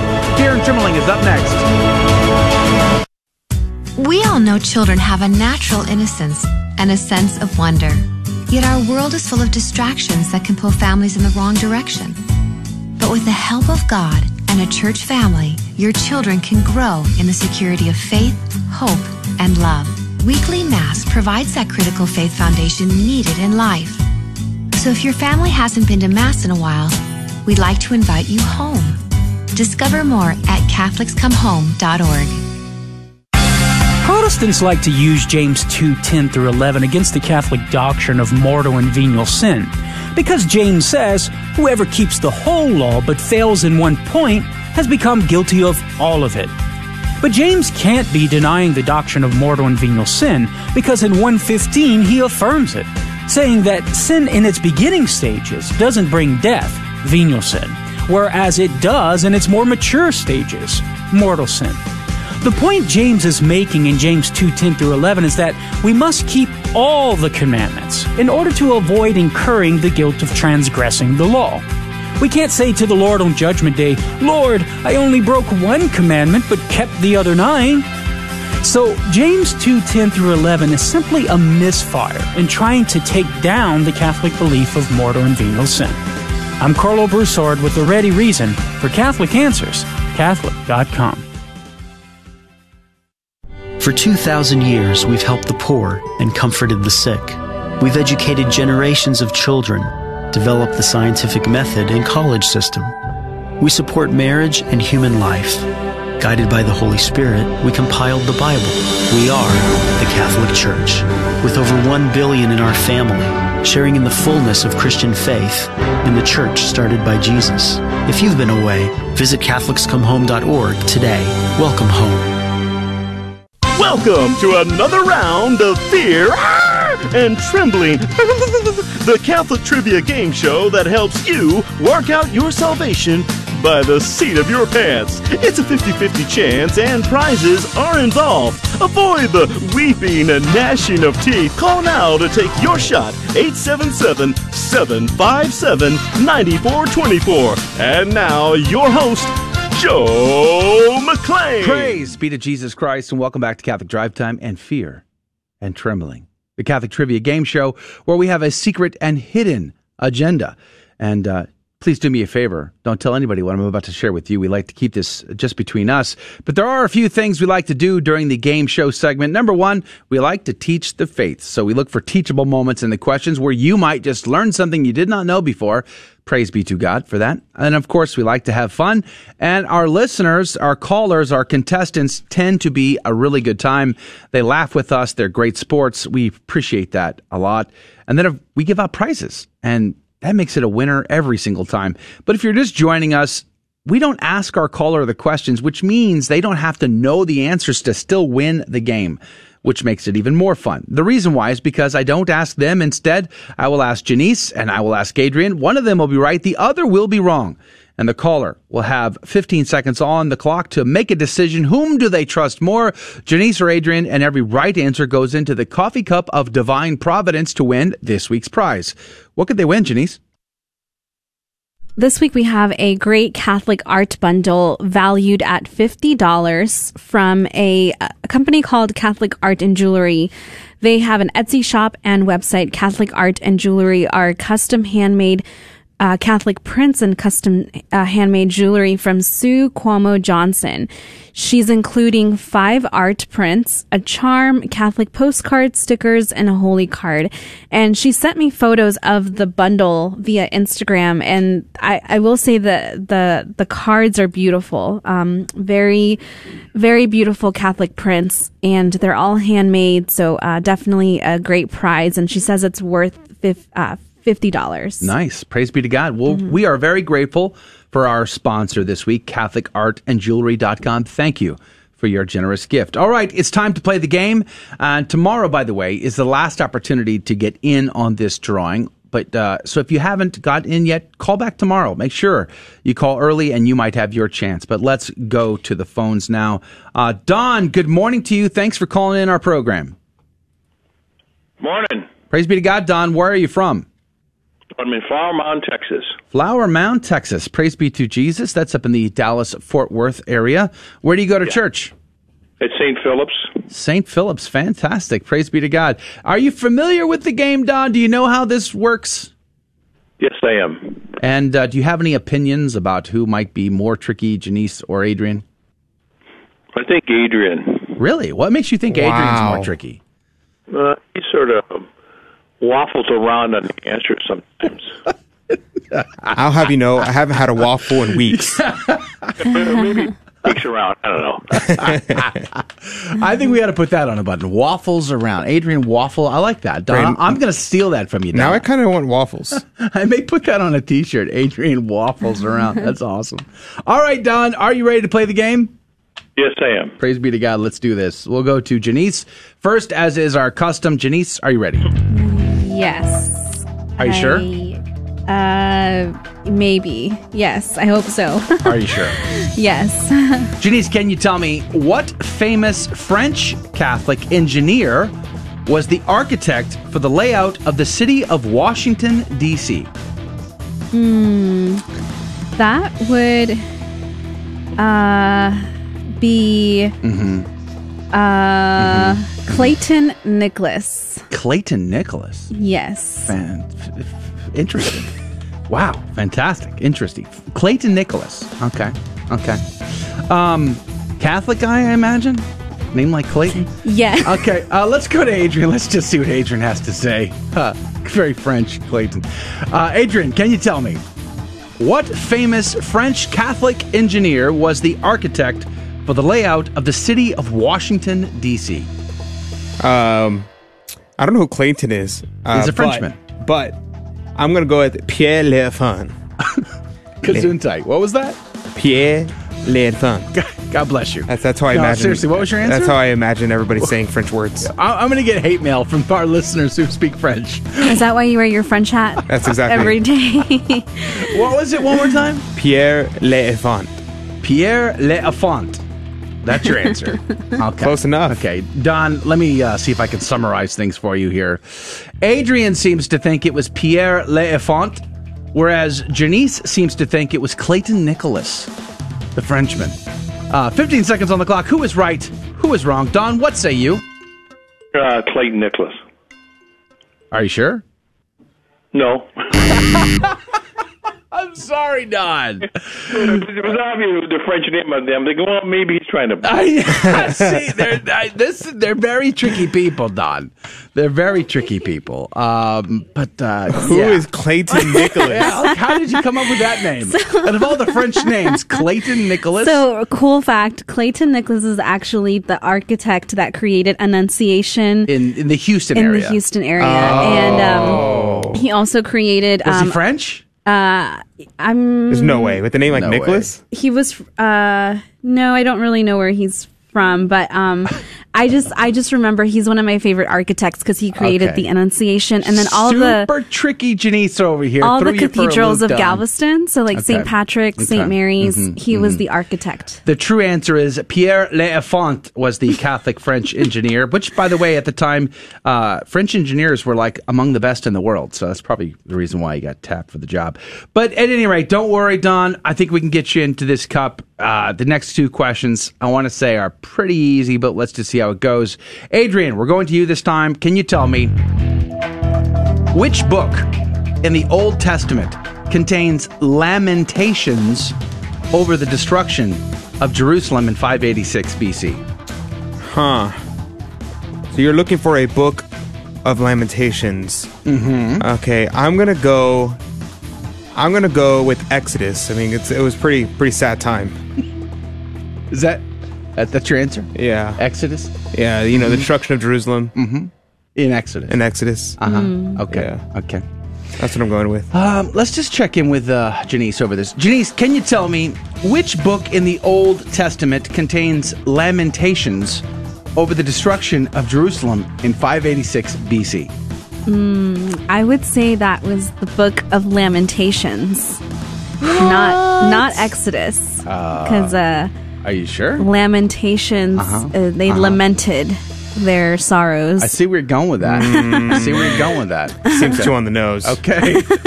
So Don, let me summarize for you. Janice seems to think it's the Book of Lamentations.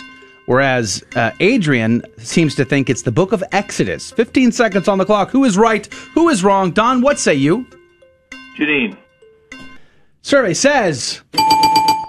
Yeah. I mean, Captain Obvious, Book of Lamentations. Well, well done, Don. Was that a, did you know that one already? No, I'm, yeah, I'm going with the obvious from now on. I'm never. Well, praise be to God. Praise be to God. All right, so this next one, it could be tricky, but I don't, I think it's going to be okay. Let's go mm. back to Janice. Janice, can you tell me what term refers to having no sin on the soul at the moment of conception, at the mm. at the coming into life? What do we call that? And I can think of an example. Mm. Our Lady. Um, well, I would say the Immaculate Conception. Okay. Because um, she was immaculate. Yes. Yeah. Conceived. She told Saint Bernadette that, right? Mm-hmm. Okay. Well, let's just see here. Adrian, can you tell me what term refers to having no sin on the soul at the instant of conception? Uh, let's see. Having no sin... at the instant of conception. Mm-hmm. I'm going to say mm-hmm. that's original holiness. Original holiness? Mm-hmm. Wow. That sounds fancy. You must learn that in college. The O G holiness. The O G. Okay. Original gangster holiness. Right. But no, that's not my answer. It's original oh, holiness. I, I, but, you know. We've just lost it right there. All right, so Don, here's the deal. Uh, Adrian seems to think it's called the original holiness, whereas Janice says it's the Immaculate Conception. fifteen seconds on the clock. Who is right? Who is wrong? Who's being silly? Don, what say you? Janine. Uh, Janice. A survey says... Duh. Yes, of course. Don, that was easy, right? Yes. Praise be to God. You're in for two, Don. Congratulations. How do you feel? I feel good now. I feel like I'm going to win, too.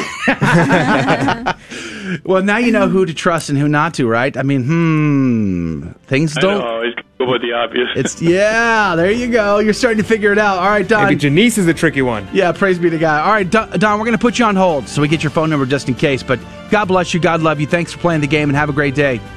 You're welcome. Thank you. All right, that is going to do it for the radio side of our program. That was fun. I enjoyed that.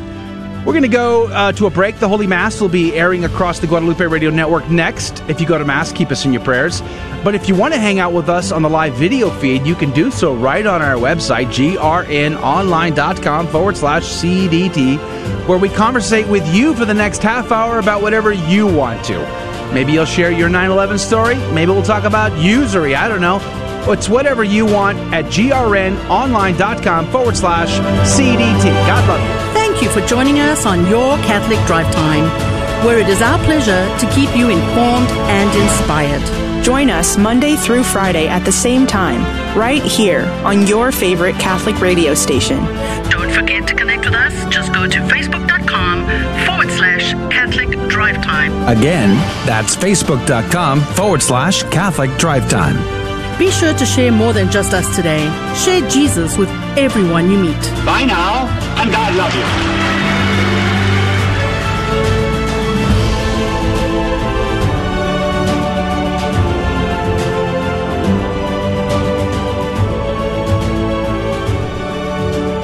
Praise be to Jesus Christ. Welcome to the after show of Catholic Drive Time, where we get a lot more casual about our conversations, where you get to drive the conversation into whatever you want to talk about. You get to do that by commenting on one of the video feeds. So wherever you are watching us right now, comment there. And if you're a first-time commenter, we will lavish extra love upon you for commenting for the first time. We appreciate you. Uh, but uh, you C D T insiders, you know the deal. You know how this works. You know all the inside humor and, and what to expect. Now, I got an email during the program uh, from Mark Clements. Uh, Mark, thanks for emailing if you're still listening. We're, we're grateful to you. I mentioned it on the on the air, but he sent me a link of uh, of uh, this day in history kind of thing, and it was, but it's not for today. It's for September the eleventh, and it has some uh, interesting uh, interesting highlights here for September the eleventh. Uh, uh, let's see, uh, nine. I guess it's the year nine. The Battle of the Teutoburg Forest ends. In the year eight thirteen, September the eleventh, Charles the Great crowns Louis the First emperor. On September the eleventh in nine ten, Benedictine Abbey of Cluny, founded by William, Duke of Aquitaine, in Burgundy, France, one of the greatest monasteries of Western Europe. On September the eleventh, eleven eighty-five, Isaac the Second, uh, Angelus kills Stephanos uh, Hagiochristophoretes. Good grief, that was a mouthful. And then appeals to the people, resulting in the revolt, and the and deposes Andronicus, Andronicus the First, and places Isaac on the throne of the Byzantine Empire. Good grief, I cannot say any of those words, apparently. But September the eleventh, twelve twenty-six, the Roman Catholic practice of public adoration of the Blessed Sacrament outside of Mass spreads from monasteries to parishes. That's kind of interesting.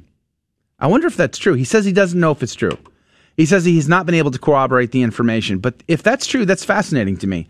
September the eleventh, twelve twenty-six, adoration outside of Holy Mass. If anybody knows one way or the other, let me know. I'd love to know. That'd be pretty cool. Uh, good morning, everybody. Good morning, Eric.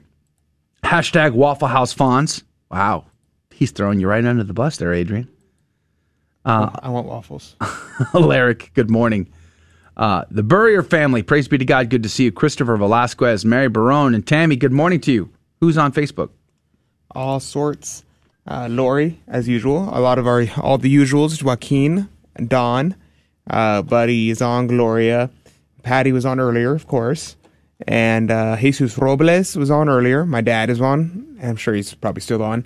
Uh, Michelle is on. And uh, Car Rom is on. So we have a full full setup right here. And then you, I'm sure you said hi to Mike over on Odyssey already. No, but you just did. Um, well, then good morning, Mike. Good morning, Mike. Uh, let's see. Did I miss Who's anybody? Car Rom? Is Car Rom a new I listener? Don't think so. You think it's a returning guest? Yes. I'm huh. fairly certain. Car Rom. If y'all are, if you are a new commenter, let us know. But I, I think, I think I recognize um, as a returning commenter. I'm pretty sure. Okay. Praise be to God. I could be wrong. Melanie, it's happened every once in a while. Good morning to you, Melanie. Good morning to you, uh, E S Giselle. Good morning to you, Lori. Praise be to God, Joaquin and Don. Good to see you guys here, Gloria. Good to see you. Praise be to God. Paul from Buffalo, our friend from Buffalo, was watching on the website, but he's saying he's having issues with his uh, service provider. So he's probably going to have to be listening on Station of the Cross from now on versus watching on a live video stream. Uh, James Allen Mallory was on earlier as well, commenting about uh, uh, our our guest from Mexico City. James Allen, good to see you again yesterday. I'm sorry that you had to witness the uh, the passing of a friend, John. Very sad. Let's pray for the repose of his soul today. John. John Villarreal was his name. Ugh, you spent a lot of time with him, Adrian. Yeah, we were um, over the summer, whenever summer twenty twenty, when we were, um, everything was locked down. I had the privilege of serving Mass for Father Paul Felix in the Houston Diocese, uh, Annunciation Catholic Church. So I was serving his daily Masses, and um, John was there every day helping out with different things. So we got to spend a lot of time together, and uh, you and I both ended up spending a night with him at Annunciation during... Yeah. Uh, this the, um, the the the B L M stuff. Yeah, the Antifa. Yeah, so our, our nonsense. Par- uh, Annunciation downtown Houston um, was threatened directly by Antifa, so uh, Father called for men to come down and defend the parish, to, to guard it. Really, not not. I mean, there was there was no hope of or no expectation of like confrontation, but as much as just being a presence there to, you know, ward off. Yeah, me and my dad and my brother went yeah. out there. And uh, John was there every day, pretty much. He was there he almost was. every single day. He he and uh, and, and our friend Gabriel. Uh, Gabriel, yeah. Yeah, he was down there. He was sort of coordinating the whole event. Yeah, it was very, it was really awesome to see. Uh, he was very dedicated to the church. Uh, he was yeah, and he was there for um, literally every day. I was going there for daily Mass, and without fail, he was there to help usher, help with everything. Um, yeah, help his uh, father's. Uh, He helped with father's everything. I was, it was a very, he was a very good man, and it's uh, yeah. sad to see see that he passed, that he that he died, and it really was. I was th- thinking about this yesterday, and I was like, like we can die at any moment. Like he, he had no symptoms of any illness. Like he was fine during Mass. At Mass, he was he was helping out at Mass as he usually does, ushering and helping with uh, the cameras, mm-hmm. um, and. Then he went uh, to Holy League, which is a group of guys who eat up eat after Mass once a month, and uh, they, they he was there talking to people. And then next thing they know, they they see him um, like with his car door open, and he's there. They bring him out, and he's not breathing, um, and it just happens out of nowhere. I mean, we can we can die at any moment, and it it makes us think, like, are we in a state of grace? Are we staying in a state of grace? Are we praying um, the Rosary where we pray fifty times or one hundred fifty times, pray for us now and at the hour of our death? Like th- this is the time that matters. And what a grace to be able to die at a church, to die where Father could give him uh, conditional absolution and uh, anointing of the sick, mm-hmm. and um, where he was able to receive the sacraments before he died. Mm-hmm. Like what a grace in that sense. But it's it's tragic. And uh, if you've ever heard a uh, the sermon, Father Isaac Relier, he gives a great sermon on the four last things and his meditation on death. I often think about this, and this is probably why you hear me always so talking about this, because it, it always rings in my head. It's like we could, like he t- gives examples of people who are driving down the highway, and then all of a sudden some crazy person was shooting a, their gun out uh, on the in the water for no reason, and a stray bullet Uh, ricocheted off of something and killed the guy driving on the bridge next next by nearby, mm. and it's just like, like he was doing nothing wrong. He wasn't speeding. He wasn't on drugs. He was nothing. He just yeah, wrong time, wrong place, and he died random like, instantly. And that's instantly. the problem. Instantly, instant death. Like, you no don't have time to repent. Yeah, and this can happen to any of us. You have to live in a state of readiness, right? Absolutely. We yeah. know not the day nor the hour. I mean, just think just think about this from a perspective of those of us who are trying to live the life. Like mm-hmm. we're we're the ones putting the effort into trying to live the life. And if we're honest, if I'm honest about myself, how many times do I get complacent during my day? Mm-hmm. How many times do I allow myself to give my... Yesterday I got cut off, and that urge to seek vengeance is very overwhelming. It can come upon you very quickly. I had to like I had to speak out loud to myself to say, Joe, it's going to be okay.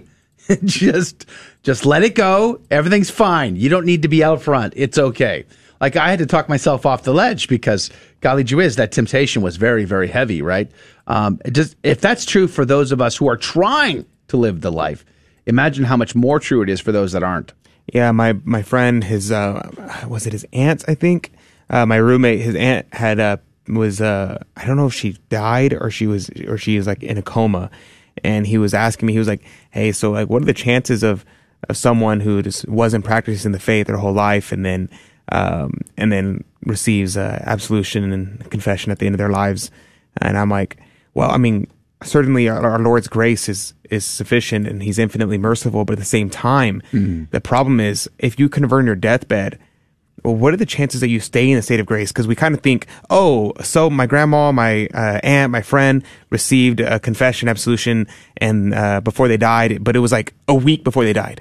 Like we we forget. And I, I did a whole four-part podcast on the four last things, and we forget that the devil attacks us with such vigor. They talk about, the saints talk about how the devil, on your deathbed, he attacks you more than the rest of your life combined because he recognizes this is his last chance to get you.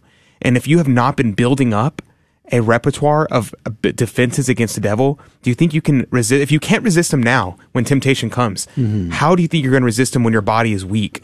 And if you haven't built up the protection now, the yeah. habit of it, and the and re- asking Our Lady to defend you, asking your guardian angel to defend you, asking Saint Michael to defend you, if you haven't built up that repertoire, what makes you think you can last a whole week without falling into mortal sin? Because uh, yeah. Saint Alphonse Liguori gives the example. He says, if you were tempted in life to have, if you are just angry and hateful towards someone, at the end of your life, he'll bring those people back to the front of your mind to try to get you to hate them again. Mm-hmm. So try, so that way you'll commit a mortal sin. Or if you had lust in your heart for somebody, they'll start bringing those images, which is why it's so important to keep your eyes, to keep custody of the eyes, because all those images stay in your head. Yeah. And the devil will use those and bring them to the forefront of your mind to try to get you to lust after these people again. All these different things.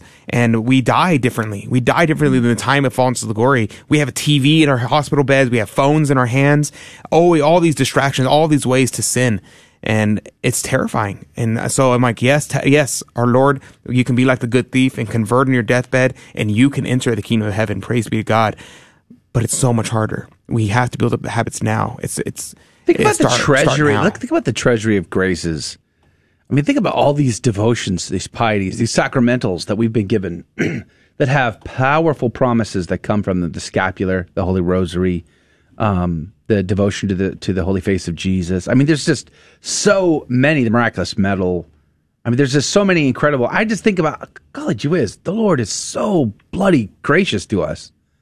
In spite of ourselves, he gives us so many opportunities to to tap into the to the bank, you know, tap into the treasury of his mercy and grace. And still, with all of that, still we persist in our uh, sort of our sinful ways. Mm-hmm. It's really insane. But um, what better way to go? He went to confession. He went to Holy Mass. And he died on a feast day. And he died on Our Lady's birthday. yeah, our Our Lady, Our Lady welcomed him with arms wide open. Yeah. I'm sure. Wow. And uh, I, I say that um, you know they, they say if you're a, a consecrated soul to Our Lady or to Jesus through Our Lady, that uh, uh, our Lord will be uh, a God of mercy in your in your deathbed. So I, you know what what a beautiful gift that he yeah. received during his last moments. Yeah, amen. Amen. Uh, Tammy says, uh, Father Jack told me to pray the rosary on my way to work. He said, it's hard to get road rage when you're praying to our mother. Okay. Uh, I've actually uh, gotten road rage while praying the rosary once. uh, so it's possible. I'm just saying it's possible. But it is. I, I imagine it is a lot harder. Uh, I'm very blessed. I've never, I've never really gotten road rage. I, yeah. I'm pretty, praise God. I'm pretty patient in the car for some reason. That's good. I don't know why. How wonderful. 'Cause I'm not patient otherwise. I've gotten a lot more patient with age. Um, but when I was younger, boy, whew, good look out. I, Man, you know, experience is wasted on the old. Uh, no, Mm-mm. no, it is a treasure of, of age. It's the youth is wasted on the young that you're thinking about. Mm-mm. Yeah, not at all. Yes, yes, for sure. All that experience mm-hmm. completely wasted on the old. Mm-hmm. Mm-hmm. They should give it to the young. That's funny. Nicola, good morning. Thank you for being on. We're pray- we appreciate you being here. Buddy K nine says he was working at Continental Airlines on nine eleven. Uh, he was scheduled to fly out to Columbus, Ohio to seek the to see the Rock and Roll Hall of Fame. I guess that didn't work out, huh, buddy? They canceled mm. you, buddy. Sorry. Yeah, that was uh, it was I remember I remember where exactly I remember exactly where I was on nine eleven. I was working in a telecommunications business. I was a project manager, and I had about I don't know ten or fifteen crews working for me that day. And um, one of our one, one of our crews was on a site digging, and the owner of the property came out and said a plane had just run into a building. And the way they said it, it just I felt like it was like like a Cessna or something that somehow flew into a building. Like it was no big deal. And then uh, I remember going back to to like the local office and seeing the news on television and just being blown away by what was unfolding before my eyes. It was rather crazy. And then, of course, I um, had to go back out, and then, you know, seeing no planes in the sky and just feeling the eerie, eerie quietness of the of the whole thing.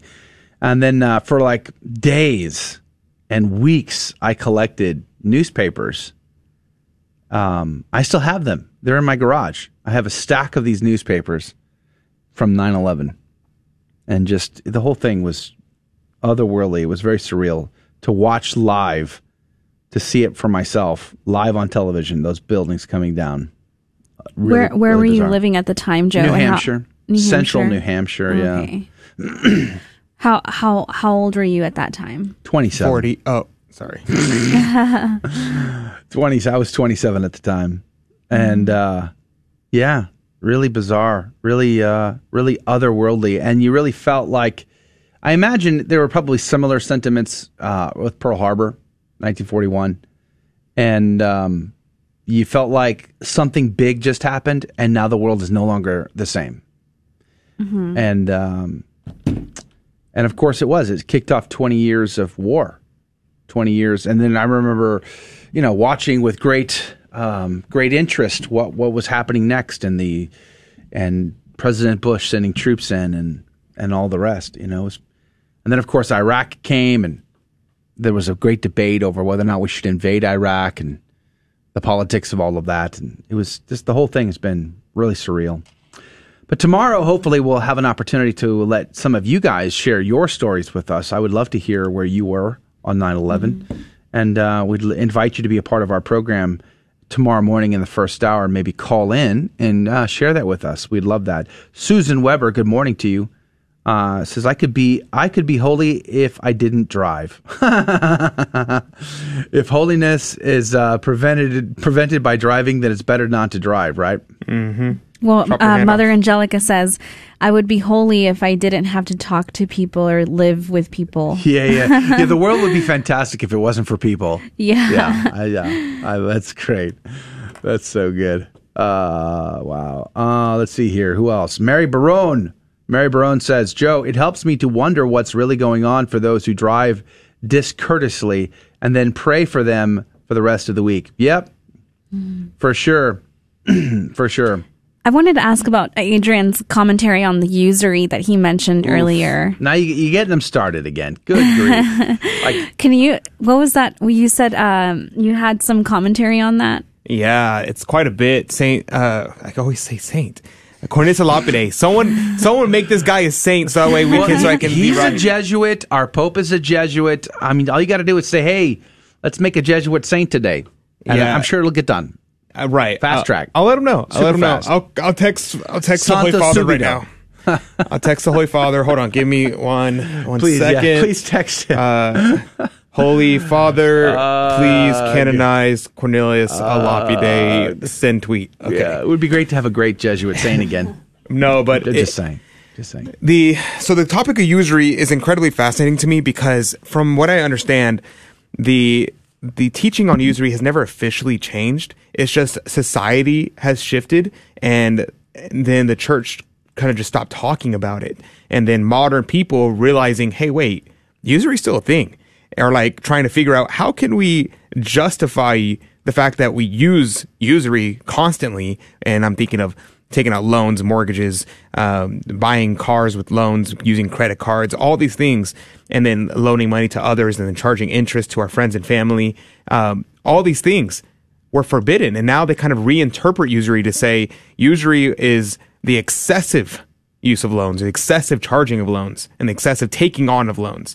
And that's not at all what it, what appears to be of all the people in the past. Now, I haven't studied this topic uh, in depth. I'm, this is just me reading little things here and there. But every time I do, it seems incredibly clear. So let me give you an example.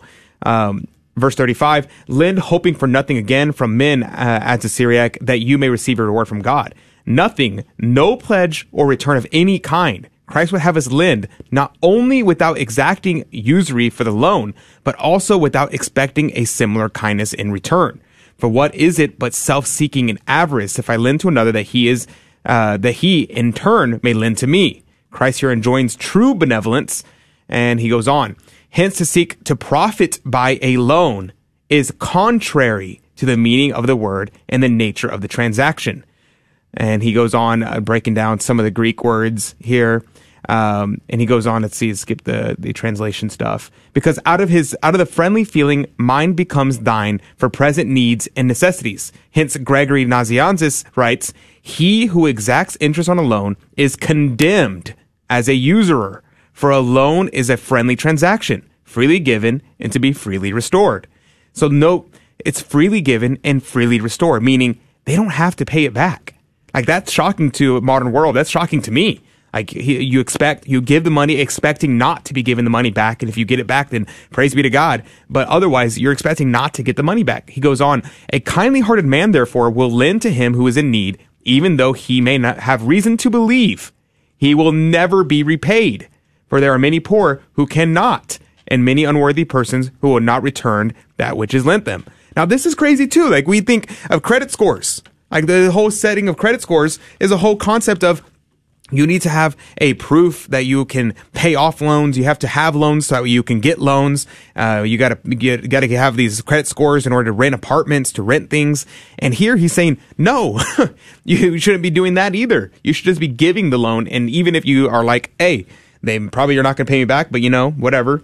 Uh, he goes on, hence a witty writer says, if you lend to your friend and ask a return of the loan, you will li- lose either the one or the other. And again, by lending money, I have purchased to myself an enemy and lost a friend. He therefore who lends should lend for the love of God, who will richly repay, as it is written, he that hath pity on the poor lendeth unto the Lord. See Proverbs nineteen seventeen. He goes on to talk about this part a little bit, and I won't read you the quote because it's kind of long, but essentially he says here, whenever we give to the poor, and whenever we loan to people with no expectation of getting money back, with no usury, with no interest, we're not asking for money. We're not even, not, not only are we not charging them, but we're not even asking for the money back. He says, but when you do this though, you are lending to the Lord, and the Lord will repay, because the Lord is just, and the Lord will pay you back because of the Lord's goodness.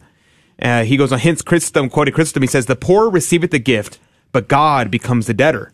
And Saint Basil says, that which thou art about to give to the poor for the love of God becomes both a gift and a loan. A gift because there is no expectation of return, and a loan because of the goodness of God, who will richly recompense in their name those who have relieved the necessities of the poor.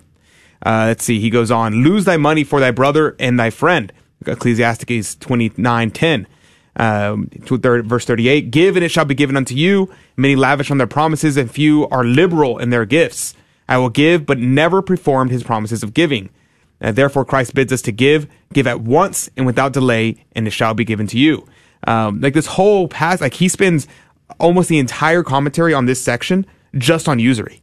And it's like, it, it blows my mind, because you go read Alfonso Liguori, go read any of the saints talking about this topic, and all of them agree that loans and charging interest is sinful. And I'm like, how do we reconcile this? And I'm not giving, I don't have an answer for you. I, I don't have an answer. I'm just uh, expressing concerns I have, because I'm like, holy moly, this is things that are incredibly important that we, that we are dealing with in the modern world right now. I don't know. What do you think? Yeah, I think definitely that's something that, um, I, and I, I, I sense that a lot of Christians, like non-denominational Protestants, um, have really uh, been a been a, been a huge voice against um, this culture of um, you know debt and and usury and and just living off of loans. Uh, for example, like famous famous radio host Dave Ramsey has created a whole like anti-credit card, anti-debt uh, culture, and um, because of him, I've noticed a lot of Protestant churches have kind of grabbed onto his philosophies. Uh, but I do think that, you know, in the Catholic Church, I don't think we don't we don't talk about it enough, and and that can be concerning, like you said, Adrian. Like, why don't we talk about why don't we talk about it enough? Yeah, I think it, this is a this is a serious question that like theologians need to sit down and parse out, and maybe there's some kind of distinction here that makes modern loaning, because I've heard arguments saying, well, the modern monetary system is completely different from the system back then, and therefore it's different. Uh, so one our common argument for the use of loans today is that because back then there was a finite amount of money because it was a gold standard or some kind of thing similar to a gold standard, um, things had intrinsic value, so to charge interest on something was like there was only a limited amount of things. Whereas nowadays, they say because of the modern monetary system, there is technically speaking, I guess depending on your monetary theory, unlimited amount of money. Like we can just print more money, and so the there's no upper limit to how much money someone could have. Um, there's uh, you can have billionaires, several billionaires, which the whole concept of that didn't exist prior to, to the modern era between the modern uh, banking and monetary systems. Um, so I don't know. It's it's definitely a complicated question uh, that needs to be addressed uh, seriously, because um, all the arguments I've heard have been similar to the one I just gave right now. Uh, but I don't know if that's really the answer. I don't know. Um, I feel like it's just uh, explaining it away, something, trying to justify something that we do regularly. I don't know. I have no clue. Mm. Uh, let's see. Josh says, unfortunately, I think the virtue of proper charity is lending in lending becomes untenable in a world without a cohesive moral order. In such a case, the best we can do is prohibit the loaning of money for the sake of profit. We don't talk about it because the church has no power against that of the banks. I suppose, but we still have we still have um, moral influence. We still have moral uh, influence that we can uh, push onto other people. So if to the develop church came habits, out, right? Yeah. So like if the church spoke mm-hmm. out against it, they might not be able to force the banks to do anything, but they could definitely encourage Catholics, which are a huge population, to not do something, which would uh, force the banks to uh, acquiesce. Kind of like having uh, Fridays in Lent. Every almost every restaurant in, in America serves the fish option on Fridays in America because the Catholics are such a huge market. Um, and so I think we we could easily change it without having to directly control the uh, banks. Uh, mm. Alaric says, was the usury-free loaning system institute called Mons Pientes? I'd be interested to learn the history of that. Uh, to be honest, I have no idea. That's uh, Montes Pia, Pia, Piatis. Nah, not sure. That's, that's something I'm not familiar with. Uh, Tammy said, my daughter worked for Navy Federal Credit Union in collections. She said there are a few states They that they were not allowed to call. They could not only collect if the customer called and offered a payment. That's super interesting. I've never heard that. That's very, very interesting. Uh, Buddy says, I was always told the Bible tells us if you lend money to someone, you should not expect them to pay back. Is this true? Yeah, we talked about that. Oh, and you just said you answered the question. Yeah, there you go. Yeah. So, yeah, I don't know. And then Lori says student loans. Oh, yes, student loans. Mm-hmm. This is a huge thing. Uh, I was very blessed. I didn't take out a single loan. I was able to go get through college without uh, taking out a single loan, paid it all off on my own. Um, so praise be to God. Between that and scholarships, uh, thanks be to God. But, yes, yeah, student loans. We are destroying people's lives. We are. Uh, we had our guest on. I'm forgetting his name. I don't know if you remember. Uh, but he was on and he was talking about, he's like, God doesn't want us to be slaves. He wants us to be free people. We cannot be free people. We cannot be free to give uh, to the church. We can't be free to help the poor. We can't be free to do anything if we are enslaved to debt and we are enslaved to the bank and to the government. Well, that's what the Jubilee year was about in the Old Testament. So mm-hmm. when they had a Jubilee year, debts were forgiven. People were released. Mm-hmm. They were freed to start all over again. Yeah. So uh, speaking about the Jubilee, you know, there is talk Got about... about There is talk about like the Biden administration pushing for like a jubilee and monetary things. Mm-hmm. Do you th- what do you what are your thoughts on that, or what do you think? Yeah, mm-hmm. I, I think it's a horrible idea. I mm-hmm. think even though I am against usury and I'm against all these things, I think that will utterly destroy uh, Americans' monetary system, because we have a system in place, which is why I think this is something that needs to be discussed. Because but in it, order it, to do that, we'd have to forgive billions of dollars. Like mm-hmm. this money just doesn't, it's just. There's also, there's but also, if it's happened in the Bible before, the virtue of justice too. Uh, give mm-hmm. people what's due to them. Uh, teachers deserve to get paid. Uh, mm-hmm. Schools who have to hire those teachers deserve to have their costs covered.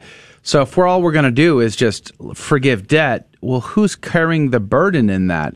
I mean, there's one thing about not putting the debt, uh, the burden of debt upon people, but there's another of. Of well, certain costs have to be covered, um, and it's it's it's right to do so. So just, I think, you know, we're doing this one uh, one extreme versus the other extreme versus right up the middle. And we're about to run out of time, and I just wanted to say that um, I was just wasn't really listening to this conversation as much as I should, because I was reading an article by a Jesuit uh, who is uh, wants to see the bishops write a letter on the Eucharist, and this is what this Jesuit priest has to say, quote, "The document should emphasize that the purpose of the Eucharist is not to bring Christ down on the altar so that we can worship him. If you want to worship Jesus, go to benediction. The Eucharist is about worshiping the Father, not Jesus. Jesus never asked his disciples to worship him. His message was all about the Father, not himself." Unquote. Father, Jesuit Father Thomas Rees. Golly Jewiz, makes me think, would Saint Ignatius of Loyola even recognize the Jesuits today? I'm not sure he would. Maybe Cornelius Lapide being uh, canonized would be a good thing. Anyway, we'll join you back here tomorrow to talk about fasting from a Catholic perspective. six a.m., seven Central. God love you. Thank you for joining us.